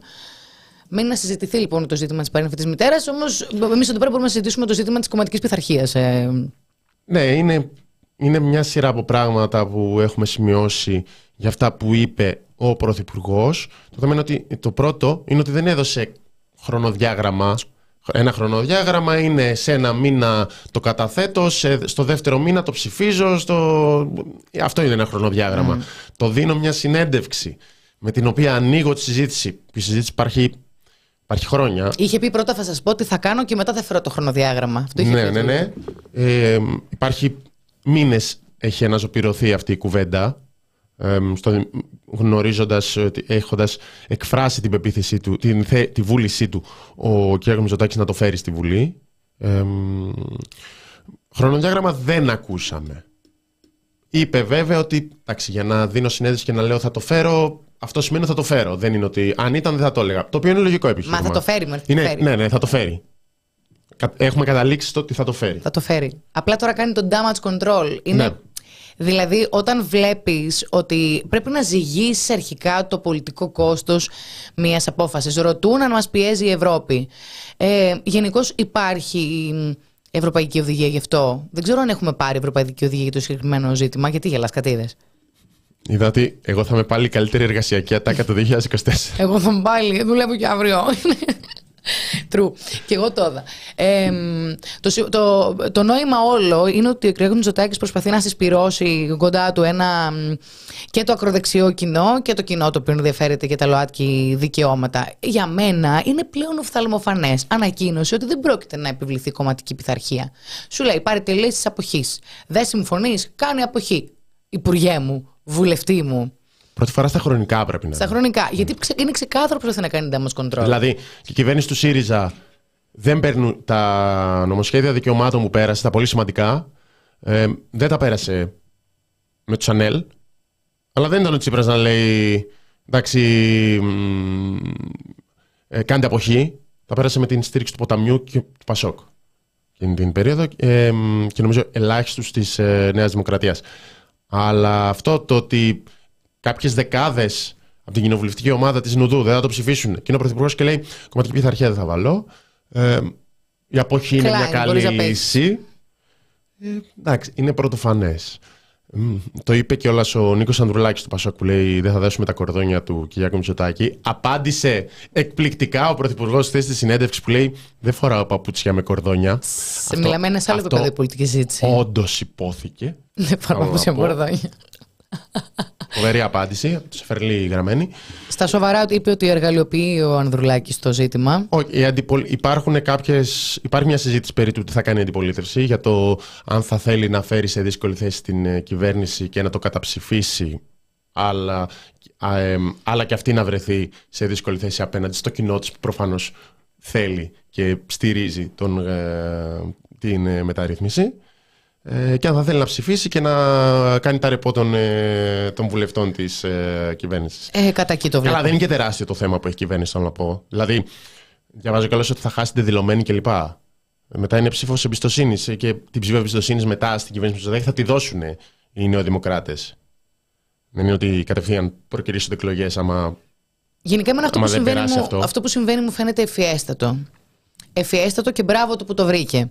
Διότι όταν επιτρέπει στην τόσο ξεκάθαρη διαφωνία των συντηρητικότερων ε, μελών του κόμματός σου, κατευθείαν ο συντηρητικός ακροδεξιός, ο οποίος ε, απογοητεύει την κυβέρνηση της Νέας Δημοκρατίας που δίνει τα δικαιώματα τεκνοφυσίας και γάμου στα ομόφυλα ζευγάρια, κατευθείαν θα σκεφτεί, εντάξει, εσύ όμως, μέσα στην Νέα Δημοκρατία δεν αλλάζω ακόμα. Μέσα στην Νέα Δημοκρατία είναι και ο Σαμαράς. Είναι ναι. και ο Βορύδης. Δηλαδή, προσπαθεί η Νέα Δημοκρατία να δημιουργήσει στρατόπεδα ε, πολύ ενωμένα, αν με ρωτάς. Πιστεύω πολύ αγαπιούνται μαζί μεταξύ τους. Δηλαδή, ο Κυρίβη λέει: Οι υπουργοί που διαφωνείτε, παραιτηθείτε. Βγαίνει ένα Καραμανλή και λέει: Εγώ διαφωνώ. Παρ' όλα αυτά, πιστεύω ότι υπάρχει ένα τρελό team bonding μέσα στη Νέα Δημοκρατία που απλώς εκφράζει διαφορετικές φωνές. Από τους πιο φιλελεύθερους πολίτες που ψηφίζουν η Νέα Δημοκρατία μέχρι τους πιο ακροδεξιούς. Συσπηρώνει γενικά τη δεξιά. Και θα μου επιτρέψεις κιόλας να πω ότι η νομιμοποίηση του γάμου των ομόφυλων ζευγαριών και η τεκνοθεσία δεν ανήκει πια στο χώρο της αριστεράς. Ευρωπαϊκά βλέπουμε ότι οι ακροδεξιότερες κυβερνήσεις έχουν φέρει το συγκεκριμένο νομοσχέδιο. Για μένα δεν αποτελεί πλέον μια πρωτοπορία. Ίσα ίσα είμαστε απαράδεκτοι που το έχουμε καθυστερήσει τόσο. Δεν θεωρώ ότι τίθεται ζήτημα διαλόγου. Είναι ξεκάθαρα επικοινωνική στρατηγική, απλά για να κρατήσει τους συντηρητικούς να τους κλείνει το ματάκι, να τον ψηφίζουν. Ναι. Αλλιώς δεν θα επέτρεπε να γίνεται δημόσιος διάλογος. Πού έχουμε ξαναδεί τη Νέα Δημοκρατία να διαφωνεί μεταξύ της; Τους παρακολουθούσαν όσοι παρακολουθούσαν όλο το σόι. Συνήθως δεν το κάνει αυτό. Δηλαδή δεν είναι. Ποτέ.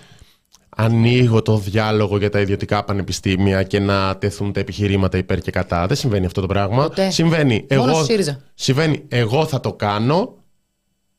Θα σας φέρω το νομοσχέδιο. Πιστεύω ότι είναι καλό. Δεν πά να διαφωνείτε, δεν με νοιάζει. Δεν πά να έχετε επιχειρήματα, δεν πά να παραβιάσετε το Σύνταγμα, δεν με νοιάζει. Θα το φέρω. Εδώ πέρα έχουμε κάποιες ιδιαιτερότητες που δεν προκύπτουν μόνο το ότι είναι ένα πάρα πολύ σημαντικό και ευαίσθητο θέμα και δεν ξέρω εγώ τι και άλλα πράγματα πολύ σημαντικά έχουν περάσει και δεν είχαμε και πάρα πολύ χρόνο να υπάρχει αυτή η συζήτηση. Που μεταξύ η συζήτηση, η συζήτηση είναι κάπως απλή. Αυτό σου λέω. Έχουμε μελέτες που λένε ότι δεν υπάρχει κάποιο πρόβλημα για το παιδί και είναι μια χαρά και όλο OK με την τεκνοθεσία και δεν μας, τίποτα δεν μας εμποδίζει από το να υπάρχουν ίσα δικαιώματα για τα ζευγάρια. Δεν υπάρχει Έχουμε, Είχαμε την Έλληνα Όλγα Χριστίδη πριν μερικές εβδομάδες. Μας έλεγε εδώ και 20 χρόνια. Η, στην Αμερική υπάρχουν τέτοιες μελέτες. Ε, είναι θέμα δικαιωμάτων ο γάμος και όλα τα σχετικά. Είναι. Ευχαριστούμε πάρα πολύ. Η συζήτηση τελείωσε. Τελείωσε. Συζήτηση που θα ρωτάμε τον Χ. Οικονομόπουλο σε αυτά τα ζητήματα δεν υπάρχει. Παιδάκι μου, όλη αυτή η συζήτηση είναι επικοινωνιακή. Όλοι. Το γεγονός ότι ξεκινάνε μήνες πριν. Παρακολουθούν τον damage control που θα πρέπει να κάνουν εξαιτίας του πολιτικού κόσμου που φέρνει στην ε, κοινωνία. Στη συνέχεια επανέρχεται το ζήτημα. Βλέπουν την αντίδραση του κόσμου και εν τέλει επιλέγουν στρατηγικά ότι κοιτάξτε, αυτή τη φορά θα σπάσουμε κάθε κανόνα και όριο που έχουμε στην Δημοκρατία που δεν ξεκατηνιάζονται. Δεν το βλέπουμε αυτό. Δηλαδή με τραύματα και διαφωνίες δεν τα βλέπουμε αυτά στην Δημοκρατία μέσα, γιατί είναι, είναι συγκεκριμένη η εσωκομματική στρατηγική. Βλέπουμε ξαφνικά να διαφωνούν δημόσια, δηλαδή για τα πάντα. Βλέπουμε ότι συμφωνούν με τον Μητσοτάκη, δεν είναι δυνατόν. Ξαφνικά διαφωνούν δημόσια. Για αυτό και για το μεταναστευτικό. Επομένως η διαφωνία είναι μέσα στο επικοινωνιακό παιχνίδι. Ε... Είναι και πολύ επιτυχημένη, αν με ρωτάς εμένα. Πιστεύω ότι πραγματικά ο ακροδεξιός ψηφοφόρος Νουδού δεν έχει απογοητευτεί από την Δημοκρατία. Με τους μετανάστες, Σαμαρά με τα μπούνια, να είναι ο τύπος τρελαμένος ότι θα γεμίσουμε λάθρο. Ναι, είναι μια ενδιαφέρουσα συζήτηση για την επόμενη μέρα της Νουδού, ναι. όταν αυτή φτάσει μετά τον Κυριάκο Μητσοτάκη, για το πού θα πάει το κόμμα. Τρέμω. Στην ερώτηση γιατί το κάνει ο Μητσοτάκης αυτό, δεν έχω κάποια σαφή απάντηση. Δηλαδή, μόνο εκτιμήσεις μπορείς να κάνεις. Νομίζω ότι σίγουρα σε μεγάλο βαθμό έχει και μια προσωπική. Δηλαδή, φτιάχνει το δικό του προσωπικό προφίλ το οποίο έχει ε, χαλάσει και διεθνώς με, με το σκάνδαλο των παρακολουθήσεων και, το, και την ελευθερία του τύπου. Και, και το μεταναστευτικό. Ναι, πολύ σωστό. Εννοείται. Με, τα, με τις κατηγορίες και τα στοιχεία για τις παράνομες επαναπροωθήσεις. Οπότε κάνει αυτός για το προφίλ του μια στροφή στο κέντρο. Δεν ξέρω, επειδή έχουν ακουστεί διάφορα περί ευρωπαϊκής θέσης στο μέλλον και τέτοια δεν ξέρω πώς θα το χρησιμοποιήσει αυτό και τι βλέπει έχει, δεν μας ενδιαφέρει κιόλας. Ε, αυτό είναι ένα βασικό, βασικό ζήτημα που νομίζω ότι εξηγεί αυτό. Και, αλλά αυτό το προφίλ πάει και στο ελληνικό. Αυτό για να φανεί ο ίδιος ως κεντρός μεταρρυθμιστής και κάθε φορά τώρα εσύ που θα λες για ε, όλα αυτά τα ακροδεξιά επαναπροωθήσεις, καταστολή 1, 2, 3, 4. Μα πάτε τους γκέι, θα, θα, σου λέει, θα σου λέει μοφλά ζευγάρια το μη για τη Νέα Δημοκρατία. Που είναι το μη για τη Νέα Δημοκρατία, να το πούμε αυτό. Είπε και μεταξύ κάτι στην ε, συνέντευξη που θύμισε προηγούμενες τάσεις του κόμματός του, της Νουδού, mm. με όλη την οικογένεια μέσα, στο, σε μεταρρυθμίσεις στο οικογενειακό δίκαιο. Και είπε για την μεταρρύθμιση του Πασόκ το 82, κατάργηση της Μιχία. Mm. Ε, π.χ. Και ότι η Νουδού είχε ψηφίσει αρνητικά τότε. Δηλαδή, δεν ζούσαμε τότε. Δεν υπήρχαν και. Δεν, δεν μπορώ να το και social τότε, αλλά μπορούμε να φανταστούμε μια συζήτηση που αν συνέβαινε αυτό με τα social media, τι θα λεγόταν πάλι ότι Α, ο γάμος, τα ιερά και τα όσια. Μόνιμω υπάρχει αυτό στο κομμάτι των δικαιωμάτων. Μόνιμω η συντηρητική πλευρά ε, αγανακτεί και πιστεύει ότι υπάρχει κάποιο σκοτεινό σχέδιο για να αλωθεί η ελληνική οικογένεια, ε, η πυρηνική οικογένεια και όλα αυτά τα ωραία. Εν τω μεταξύ τους τραβούσαν με τα σεντόνια, μπορείς να το διανοηθείς αυτό. Μου φαίνεται πολύ μακρινό. Όχι μακρινό, ότι δεν έχει γίνει ποτέ. Δηλαδή, ταινία μου κάνει. 40 χρόνια δεν είναι πάρα πολύ Δεν είναι πολύ μακριά, γι' αυτό το λέω. Βλέπεις στα αστυνομικά τμήματα μυχή με σεντόνια. Δηλαδή, μου φαίνεται λίγο. Επίσης. Την κατάργηση του θεσμού της πυρήκας καταψήφιση νουδού. Ναι, ναι, ναι, ναι. Ναι, κάτι πήγα να πω, αλλά το ξέχασα. Α, ναι, να τι ήθελα να πω. Αυτό που λες, ότι θέλει να χαράξει τη δική του ατζέντα και να αφήσει το δικό του αποτύπωμα, ότι είναι προσωπική στόχη του, Ριάκο Μητσοτάκη, απόλυτο δίκιο. Άμα, επειδή νομίζω εντάξει και εσύ μπορείς πια να αναγνωρίζεις τι είναι non-paper της Νέας Δημοκρατίας στις διάφορες ειδήσεις. Τι το λες, μπορείς πια, είναι, είναι από τα αγαπημένα μου. Ναι, αλλά θέλω να πω αυτό, αυτό είναι μόδα που την έφερε τώρα η Νουδού, δεν το είχαμε παλιά. Να είναι non-papers που να παίζουν. Την άλλη, την άλλη φορά ήμασταν με τον Κωνσταντινό στην εκπομπή και πέτυχα το πώς ξεκινάει το non-paper της Νουδού χωρίς να το έχω διαβάσει. Ναι, ναι, Ήταν ναι. για τα τέμπη και ξεκινούσε η Νέα Δημοκρατία με αίσθημα ευθύνης. Μπράβο, ακριβώς το ίδιο. Έτσι λοιπόν, διαβάζοντας τα non-papers που πηγαίνουν από μέσο σε μέσο, συγκεκριμένα στο βήμα, διάβασα ακριβώς αυτό. Βέβαια, παρά το γεγονός ότι η Νέα Δημοκρατία δεν επιθυμεί να διχάσει την κοινωνία με ένα τέτοιο νομοσχέδιο, να υπενθυμίσουμε ότι αποτελεί προσωπική ατζέντα και προσωπικό στόχος η νομοθέτηση του γάμου των ομόφυλων από την προσωπικά από τον κ. Μητσοτάκη. Είναι η προσωπική μου ευθύνη και θέλει να φέρω αυτό το νομοσχέδιο. Μάλιστα. Η συνέντευξη του Πρωθυπουργού ήταν για όλα τα θέματα, δεν ήταν μόνο για, τον, ε, ε, για τα δικαιώματα στα ομόφυλα ζευγάρια. Μίλησε και για την, ε, για την ακρίβεια, επανέλαβε τα, τα αυστηρά μηνύματα στις πολυεθνικές που δεν γίνεται. Δεν γίνεται, δεν θα το, επιτρέψει, δεν θα το επιτρέψει να πουλάνε τα προϊόντα τους ακριβότερα. Εγώ έγραψα ένα άρθρο χθες για, την, ε, για τα μέτρα για την ακρίβεια και, και για τη ρητορική της κυβέρνησης και επί το τι έλειπε πάνω και στις συζητήσεις που είχαμε στη Φάρμα με τον κύριο Γιώργο Λεχουρίτη, τον πρόεδρο του Ινστιτούτου Καταναλωτών και τον οικονομολόγο ε, επιστημονικό συνεργάτη του Ινστιτούτου Μικρών Επιχειρήσεων της ΓΕΣΕΒΕ, τον ε, κύριο Λεωνίδα Βατικιώτη. Μας μίλησαν, τα είπαμε αναλυτικά χθες στην, στην εκπομπή. Οπότε υπάρχει ένα κομμάτι για αυτά που δεν ακούσαμε από τον ε, κύριο Σκρέκα. Τσιμπήστε το. Δεν ακούσαμε διατίμηση, δεν ακούσαμε μείωση στους κρατικούς φόρους, ΦΠΑ και ειδικό φόρο κατανάλωσης που αυξάνονται αναλογικά. Η Νέα Δημοκρατία που δεν έχει αυξήσει φόρους, λένε. Καλά. και, και δεν ακούσαμε επίσης, δεν υπάρχει, δεν περιμένουμε να τα ακούσουμε αυτό τώρα, μέτρα για να μην είναι αρρύθμιστη η, η αγορά της ενέργειας. Ο κ. Μητσοτάκης επιμένει να επαναλαμβάνει ότι θα, θα πληρώσουν εταιρείες, θα είμαστε εκεί, θα ελέγχουμε, θα, τα μέτρα θα λύσουν το πρόβλημα. Ποια μέτρα; Το αυτά που λέγαμε χτες. Ναι, αυτά που λέγαμε χτες. Τα, τα, ίδια, δεν πήραν άλλα. Οκέι, okay, από το χωράφι στο ράφι. Ναι, από το χωράφι. Σ' άρεσε πάρα πολύ το από το χωράφι στο ράφι. Τώρα. Ε, μα εγώ μπορώ, εσύ, είναι πια τόσο γελοίο αυτό το πράγμα που το αναγνωρίζεις κατευθείαν. Μία catchy ατάκα και νομίζω ότι λύνεις το πρόβλημα επειδή έχει γίνει viral. Το γράφεις στο ράφι, το καλάθι του νοικοκυριού. Δηλαδή, μόνο επι, επικοινωνιακά μέτρα, ας πούμε, για να σε πείσουν ότι ξέρεις κάτι. Μπαίνεις στο, μέσα στο σούπερ μάρκετ, αλλά δεν τελειώνουν όλα τα λεφτά; Όχι, όχι. Άνοιξε τηλεόραση να σου πούν το αντίθετο. Mm-hmm. Δηλαδή, είναι αυτό ακριβώς. Ναι. Ε, Λίστε πέτσες κλπ. Μ' αρέσει που το λέει κιόλας ότι υπάρχουν και πολύ σημαντικά προβλήματα που έχει η ελληνική κοινωνία, όπως η ακρίβεια, και βλέπεις τα μέτρα που παίρνουν για την ακρίβεια. Και αυτό είναι το ένα κομμάτι. Γιατί το άλλο κομμάτι προφανώς είναι όλο το υπόλοιπο επικοινωνιακό, πέρα από αυτά, που πάνε στα σούπερ μάρκετ, κοιτάνε τα προϊόντα. Πόσες φωτογραφίες είχαμε που πάνε υπουργοί και ο πρωθυπουργός του σούπερ μάρκετ κοιτάει προϊόντα. ναι, Με τα κολόχαρτα παραμάσχαλα. Ναι, ναι. Περίεργο που ανεβε... συνεχίζουν να ανεβαίνουν οι τιμές. Όποιος έχει μπει σε σούπερ μάρκετ πολιτικός της Νουδού είναι πάρα πολύ ικανοποιημένος με τις τιμές που βλέπει. Όποιος άλλος πολίτης έχει μπει σε σούπερ μάρκετ δεν είναι ποτέ ικανοποιημένος με τις τιμές που βλέπει. Και νομίζω αυτό το όποιος άλλος μπορώ να το πω. Δεν είναι. Είτε ψη... μπορεί να ψηφίσει και η Νέα Δημοκρατία, αλλά ικανοποιημένος με τις τιμές στο σούπερ μάρκετ δεν είναι. Είναι αυτό που πες χθες. ότι πάνε όλα κατά διαόλου, αλλά κατά κάποιο τρόπο όλοι έχουν στο νου τους ότι ο Μητσοτάκης κάτι κάνει. Τα πάει καλά.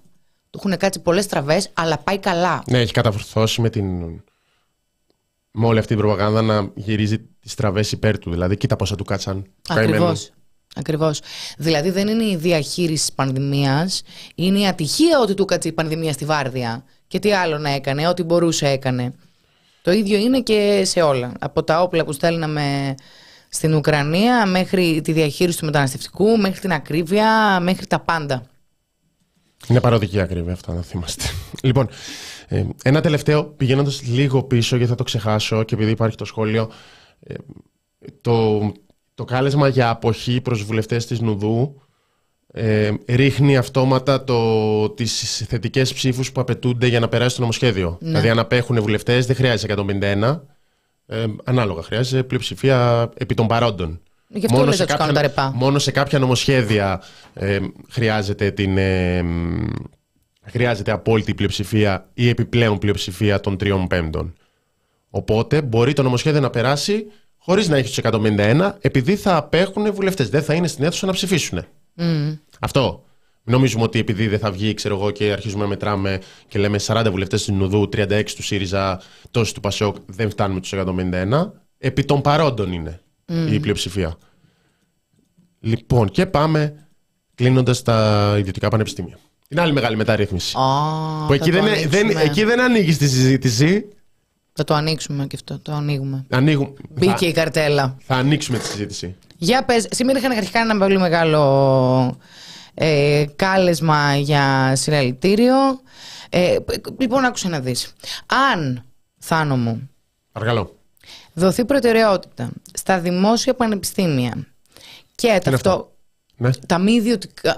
Πώς τα δεν τα λένε ιδιωτικά. Τα μη κρατικά. Τα μη κρατικά τα λένε. Οπότε στα μη ιδιωτικά θέλω κι εγώ. Στα μη ιδιωτικά πανεπιστήμια. Ωραία, ας μπερδευτούμε. ναι, ναι, ναι. Γιατί θυμάσαι ότι οι δεσμεύσεις ήταν αυτές. Προτεραιότητα στα δημόσια πανεπιστήμια και μετά θα ανοίξουμε την αγκαλιά μας να έρθει το Harvard και να κάνει παράρτημα στην Ελλάδα. Το Harvard έχει πάει κάπου αλλού. Δεν ξέρω. Πάντως εδώ πέρα Δεν θα έχει- έρθει δεν βέβαια. έχει- Είναι βέβαιο. Δεν έχει πάει μια απάντηση. Ναι. Ούτε το Columbia ούτε το Yale δεν υπάρχουν σε καμία άλλη χώρα. Είναι μόνο αμερικάνικα. Δεν θα έρθουν στην Ελλάδα. Ξέρεις τι θα έρθει. Θα έρθει Δεν, το... έχει, δεν, έχει, δεν υπάρχει στην Αγγλία, στη Γαλλία, στη, οπουδήποτε. Δεν θα έρθει στην Ελλάδα. Είναι πάρα πολύ απλή- απλό αυτό. Θα έρθουν, ξέ, μην μας κάνουν και καμιά μήνυση, τα Politan College και απλά θα ισοσταθμιστεί το πτυχίο του Politan College με το πτυχίο ψυχολογίας, ιατρικής, νομικής ε, των δημόσιων πανεπιστήμιων. Και με δίδακτρα. Φυσικά με δίδακτρα. Ε, Είναι εμφανές ότι ήδη προσπαθούν μέσω του σχολείου να δημιουργηθούν σχολεία δύο ταχυτήτων, πόσο μάλλον τα πανεπιστήμια. Ξέρω γιατί γελά. Δεύτερη καλύτερη εργασιακή ατάκα νεκτάρια. Θα το ανοίξουμε. Εντάξει, ελπίζω να μην είσαι ισχρός, έτσι. όχι, όχι, όχι. Λέει τύπου. ε, Πάνω που σκεφτόσουν να σχολάσουμε. Ναι, εγώ τώρα ήρθα, παιδιά. Έχω... Δουλεύω μια μισή ωρίτσα. Αράξτε. Ε, μ, τέλος πάντων, σχολεία Είχαμε δύο σ- ταχυτήτων, πανεπιστήμιο δύο ταχυτήτων. Είχαμε σήμερα τις ε, κινητοποιήσεις φοιτητών φοιτητριών σε πάρα πολλές πόλεις της χώρας με κεντρικό αίτημα το όχι στα δημόσια πανεπιστήμια. Είναι ένα νομοσχέδιο που, πε- που περιμένουμε. Είναι ένα νομοσχέδιο που ξέρουμε ότι ο τίτλος του θα είναι Ελεύθερο Πανεπιστήμιο. Και είναι ένα νομοσχέδιο που μας φέρνει στην ε, αρχή, ε, το, έχουμε- εγώ το έχω ξαναπεί στην εκπομπή, στην αρχή της ίδιας κουβέντας που έχει γίνει σε άλλες αγορές όπως το ρεύμα. Συν ότι εδώ παραβιάζεις και το Σύνταγμα. Δηλαδή, τι πρόβλημα έχετε ρε παιδιά με να υπάρχουν και τα ιδιωτικά πανεπιστήμια, Δε- θα φτιάξει, θα ανέβει η ποιότητα. Έχουμε καταλάβει πώς λειτουργεί αυτό. Υποτίμηση του Δεν δημόσιου. μιλάμε για μια έτσι, ε, για, για ένα πείραμα σε εργαστήριο όπου θα υπάρχουν αυτά, θα υπάρχουν εκείνα, το κράτος θα στηρίζει μόνο τα δημόσια πανεπιστήμια, τα ιδιωτικά να λειτουργούν μόνο με όρους αγοράς άμα έχουν δίδακτρα. Δεν υπάρχουν αυτά, δεν υπάρχουν αυτές οι εργαστηριακές συνθήκες. Καταλαβαίνουμε και σε ποια χώρα ζούμε και το τι συμβαίνει και το τι μπορεί να συμβεί στο μέλλον και το τι έχει συμβεί και συμβαίνει σε άλλες χώρες. Ακόμα, και αυτό εντάξει είναι ένα πολύ επόμενο στάδιο, με, ε, με τα φοιτητικά δάνεια που υπάρχουν στις ε, Ηνωμένες Πολιτείες. Έχουμε βιώσει όλοι μας αυτή την πραγματικότητα, δηλαδή δεν είναι κάποια συζήτηση ξένη, δεν είναι τα κακά της ιδιωτικοποίησης που θα έρθει. Έχουμε περάσει ήδη προηγούμενα στάδια, προηγούμενους κύκλους συζητήσεων περί του, παιδιά, αν ανοίξουμε την αγορά θα, δ- θα δείτε τι, πόσο καλά θα πάει και δεν πηγαίνει καλά. Νομίζω Έχουμε ότι- να κάνουμε με την, ε, με την παιδεία, έχουμε να κάνουμε με την εκπαίδευση, έχουμε να κάνουμε με ιδρύματα υποστελεχωμένα, με την υπο- χρηματοδότηση να είναι διαρκής εδώ και 15 χρόνια,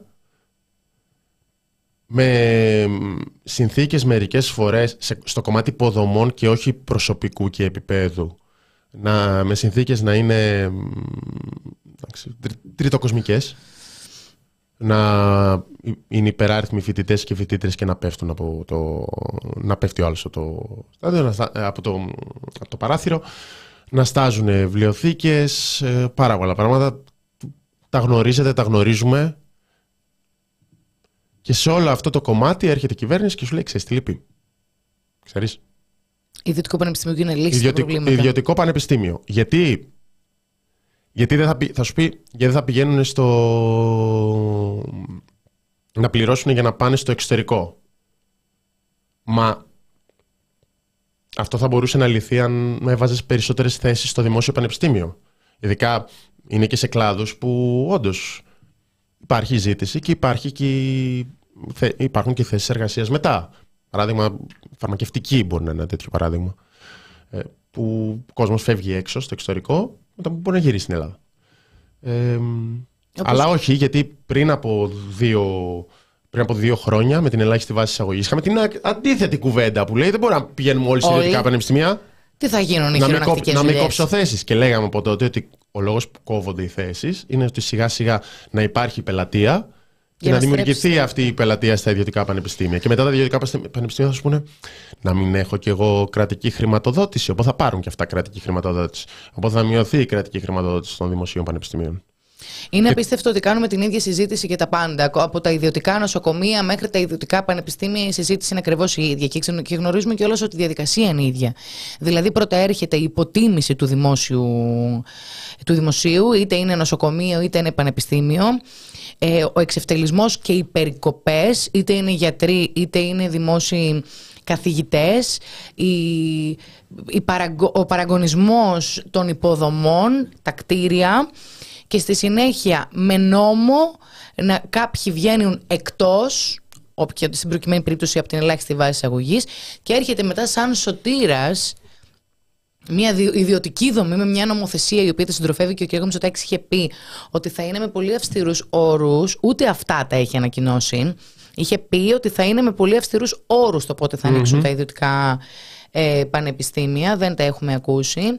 Γνωρίζοντας λοιπόν πολύ καλά, πρώτον, ότι δημιουργούνται ε, πανεπιστήμια δύο ταχυτήτων, σίγουρα, και άρα πολίτες δύο ταχυτήτων.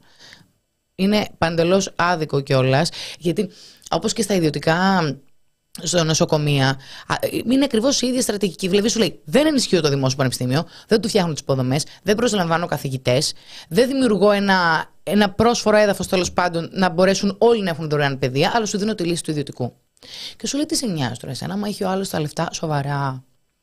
Άρα υγεία για όσους έχουν τα λεφτά, παιδεία όσους έχουν τα λεφτά και οι υπόλοιποι Γράφει ένας, μου τη δίνουν την απάντηση. Μην είστε μίζεροι. Ο σκοπός είναι όσοι είναι φτωχοί να μπορούν να κάνουν μόνο εργάτες απογόνου, ώστε οι πλούσιοι να είναι λιγότεροι και λιγότεροι. Να κάτι που δεν είχα σκεφτεί. Είδα και ένα άλλο που είναι. Ο Όργουελ κλαίει σε μια γωνιά που δεν σκέφτηκε αυτό τον τίτλο. Παιδιά, αυτό, αυτό ισχύει πάντα. Ισχύει σε πάρα πολλά νομοσχέδια. Να κλαίει ο κάπου. Της ε, της κυβέρνησης. Δηλαδή και, στο, και στα εργασιακά ήταν ενίσχυση προστασία της εργασίας. Βάζουν κάτι τέτοιους τίτλους. Mm. Και νομι... αυτό νομίζω ήταν η κατάρριξη του 8 ώρου. Mm. Προστασία της εργασίας. Προστατεύω την εργασία. Δεν θα κάνεις τίποτα άλλο. Μόνο εργασία και εγώ θα σε προστατεύω ενώ κάνεις εργασία χωρίς δικαιώματα. Υπουργείο Αλήθειας. Ναι.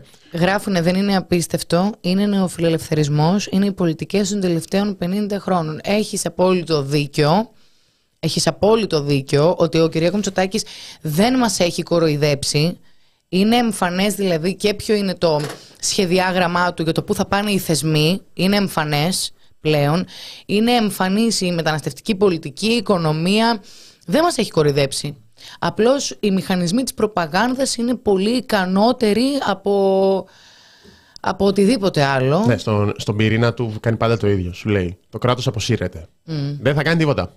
Δεν είναι εδώ για να εξυπηρετεί εσένα. Είναι εδώ για να εξυπηρετεί τους φίλους μου και να δίνει, διάφο...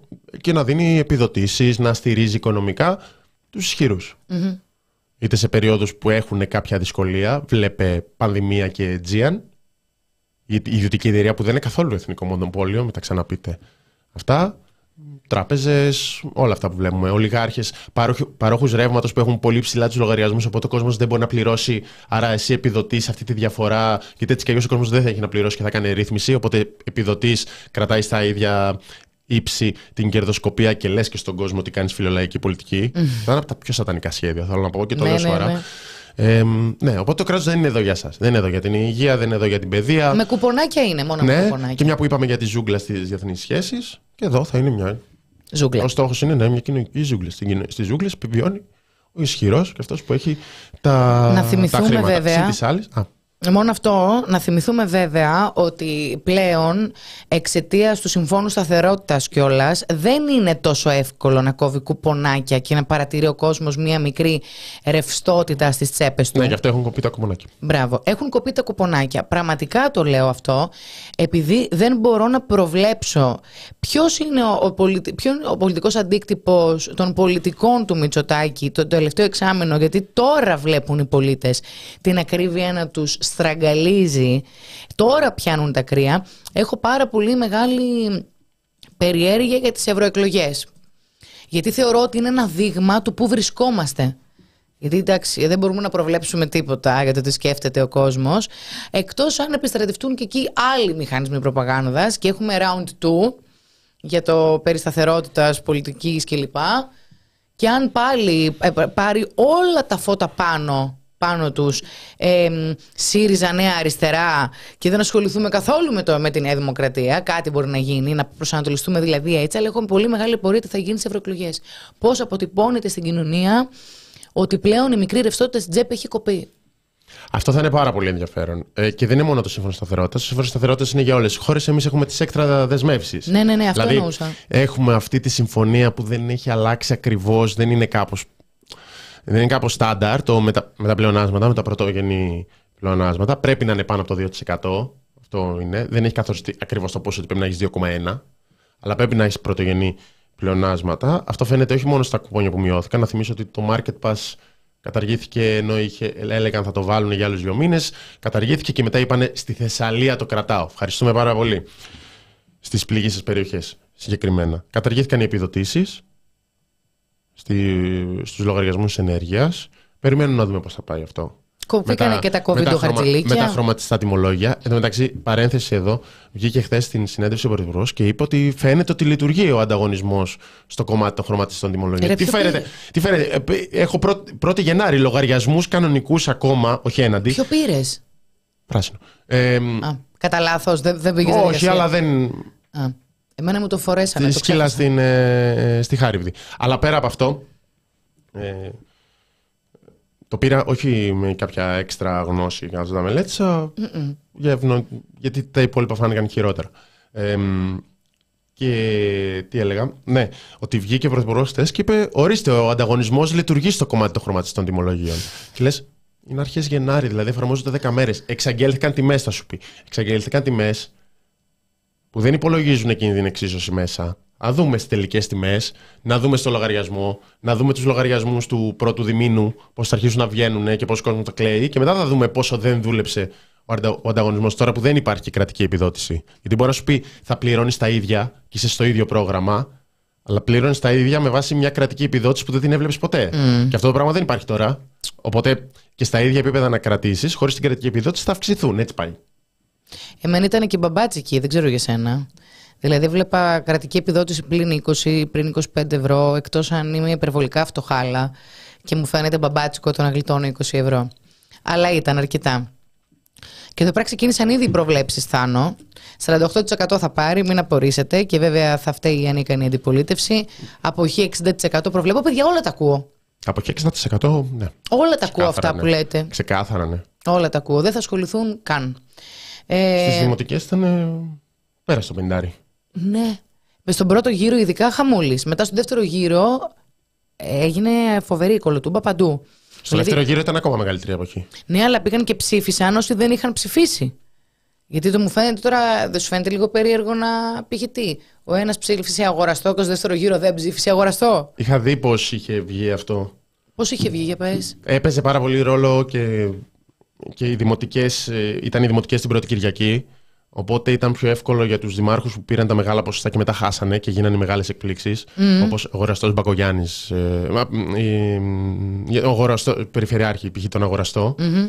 Ε, να, να είναι ο άλλος στην κάλπη και να ρίξει και έναν αγοραστό, ρε παιδί μου. Εγώ έτσι το εκτίμησα. Γιατί ε, έβλεπες στην Θεσσαλία πάρα πολλοί δήμοι, κρίθηκαν, μεγάλοι δήμοι, κρίθηκαν την πρώτη Κυριακή. Mm. Οπότε αυτοί που ψήφισαν για δημοτικές δεν ξαναπήγανε. Mm. Και έτσι δεν ψήθηκαν να πάνε να ψηφίσουν μόνο τον αγοραστό. Νομίζω ότι ήταν ένα κομμάτι τότε. Τώρα μια μεγάλη παρένθεση, αλλά το είχα, είχα δει τότε τα στοιχεία. Ήταν ενδεικτικά ότι σε περιοχές της ε, Θεσσαλίας είχαμε πολλές πόλεις να βγάζουν δήμαρχο την πρώτη Κυριακή, τον δεξιό προφανώς με 40%. Mm-hmm, και μετά mm έπεσαν τα ποσοστά του αγοραστού. Καλά, εντάξει. Ήταν απίστευτο όμως, σοκαριστικό ότι υπήρχαν τόσο μεγάλες ανατροπές. Ποιος έγραψε, κάτσε γιατί ήταν ένα σχόλιο; Α, ένα άλλο που ήθελα Σχόλιο; Ναι, ναι, ναι. Πού είναι; Εγώ βλέπω. Να στηρίξουμε του. Ναι. Είναι εδώ τη δουλειά τη κάνει. Εμείς θα στηρίξουμε τις πορείες, συνελεύσεις και τις καταλήψεις μας να κάνουμε και εμείς τη δικιά μας δουλειά. Το φοιτικό κίνημα έχει σημειώσει μεγάλες νίκες και στο παρελθόν και προσφατα Δεν είναι όλα τελειωμένα. Ε, μας γράφουν... Θα συνεχίσουμε να το λέμε και όσες ήττες και να δεχθούμε, ας πούμε, θα συνεχίσουμε να το λέμε. Ε, τόσο με την προσπάθεια για να θεώρηση του άρθρου 16 την πρώτη δεκαετία του 2000, τότε παναχώρησε το Πασόκ τελικά, αλλά μετά από τεράστιες κινητοποιήσεις, όσο και πρόσφατα με την Πανεπιστημιακή Αστυνομία, με τον νόμο κατά των διαδηλώσεων και όλα αυτά. Δεν είναι μικρά ζητήματα. Είναι πράγματα τα οποία η Νέα Δημοκρατία τα έχει στην κορυφή της ατζέντα, στην Πανεπιστημιακή Αστυνομία π.χ. Ο ίδιος ο Πρωθυπουργός έλεγε Δεν μπαίνει η αστυνομία, μπαίνει η δημοκρατία. Mm. Τέτοιες βαρύγδουπε δηλώσεις ακούγαμε. Δεν έγινε. Γιατί δεν έγινε, γιατί αντέδρασαν οι φοιτήτρε και οι φοιτητές. Και σε πολύ μεγάλο βαθμό ακαδημαϊκοί. Αυτό. Δεν είναι κάποια πράγματα δεδομένα. Μάλιστα. Έγραψε κάποιος ζητητή ελπή. Δημητσάνα 7 Αθήνα. Μόνο το νοσοκομείο μπορεί να σου αν σας βλέπει ο πουλής θα έχει ανεβάσει πυρετό και όχι από COVID. Μαρισί, μου φαίνεται συγκλονιστικό το γεγονός ότι είσαι ακόμα αισιόδοξο, Θάνο. Δηλαδή, σε βλέπω και είσαι. Πιστεύεις, παιδί μου, ότι ναι, θα γίνει. Όχι. Δεν είμαι σε αυτό. Δεν είμαι τόσο πολύ σε αυτήν Δεν είμαι τόσο ψηλά σε αυτήν την κλίμακα. Είμαι στο ότι δεν μπορείς. Είμαι μονίμως σε αυτό, μετά, ειδικά μετά και τις εκλογές του, του Ιουλίου. Του Ιουνίου, Μαΐου-Ιουλίου. Ότι ναι, συνέβη, γκολ αυτής σε εντραμή, τα πράγματα πάνε χάλια, τα βλέπετε, δυστοπία, το ένα το άλλο σε πάρα πολλά ζητήματα, οικονομία κλπ. Μακάρι να μπορούσαμε να πούμε καλή κουβέντα για την κυβέρνηση Μητσοτάκη, θα το κάνουμε. Ε, αλλά δεν μπορείς να, δεν μπορείς να προδικάσεις το μέλλον. Δεν μπορείς να προδικάσεις. Όταν, όταν ήταν ο Αλέξης Τσίπρας πρωθυπουργός και πολύ στα πάνω, δεν μπορούσε κανείς να φανταστεί ότι το 19 θα, βγε, θα, έβγαινε, θα έβγαινε αυτοδύναμος ο Κυριάκος Μητσοτάκης. Όταν κέρδισε ο Κυριάκος Μητσοτάκης και επαν, επανεξελέγει με το 41%, δεν μπορούσε να φανταστεί κανείς ότι θα χάσει ο Κώστας Μπακογιάννης στις δημοτικές εκλογές. Με όλε τι ιδιαιτερότητες που είχε ο δεύτερος γύρος, όλοι εναντίον ενός και όλα αυτά. Αλλά δεν μπορείς να προκαθορίσεις ποτέ το μέλλον. Θα έπρεπε να το ξέρουμε στην Ελλάδα με τόσα πολιτικά γεγονότα τα τελευταία 15 χρόνια. Θα έπρεπε να το ξέρουμε. Μέχρι εκεί. Okay. Τώρα θα πάνε τα πράγματα καλύτερα ή χειρότερα. Δεν θα το πω. Μπορεί να πάνε και με τρόπο που δεν το έχουμε σκεφτεί ποτέ. Π.χ. να δούμε Κασελάκι, Μητσοτάκη ή Γκαζέ κάποια στιγμή. Ναι, γι' αυτό και όση, όση κριτική π.χ. και να κάνουμε. Αυτό. Όση κριτική και να κάνουμε στον Στέφανο Κασελάκη, για παράδειγμα, δεν θα πάρω ποτέ το, να πω γιατί δεν, θα, γιατί δεν θα κερδίσει ποτέ τον Μητσοτάκη. Δεν μπορείς να το πεις αυτό. Βλέπεις πώς είναι τα πράγματα. Βλέπεις πώς είναι η ελληνική Όχι, κοινωνία. Εγώ λέω να είναι μαζί. Βλέπεις τα συναισθήματα που κυριαρχούν, ε, απογοήτευση, αγανάκτηση και όλα αυτά. Βλέπεις την κατάσταση. Και λες, δεν αποκλείεις κάποιες τεκτονικές αλλαγές προς κάποια κατεύθυνση. Δεν γίνεται να τα αποκλείσει αυτό. Ναι, και μαζί. Και μαζί. Δεν, εδώ έχουμε δει Νοδού Πασόκ. Εδώ έχουμε δει εκεί που είχαμε τα πράσινα καφενεία και τα μπλε ξαφνικά να ενώνονται, να γίνονται παρέα. Κάτι που δεν το ζούσα εγώ. Λοιπόν, και έτσι, όσο αισιόδοξα μπορούμε, σας χαιρετάμε. Παιδιά, μην ανησυχείτε καθόλου, όλα κατά θα πάνε. Άντε. Ή φτε, φταίει η καρέκλα. Δεν ξέρω, ρε, αλλά δεν μπορώ τώρα εγώ. Α πούμε, μου ζήτησε ο Κωνσταντίνος. Φταίει, φταίει η καρέκλα.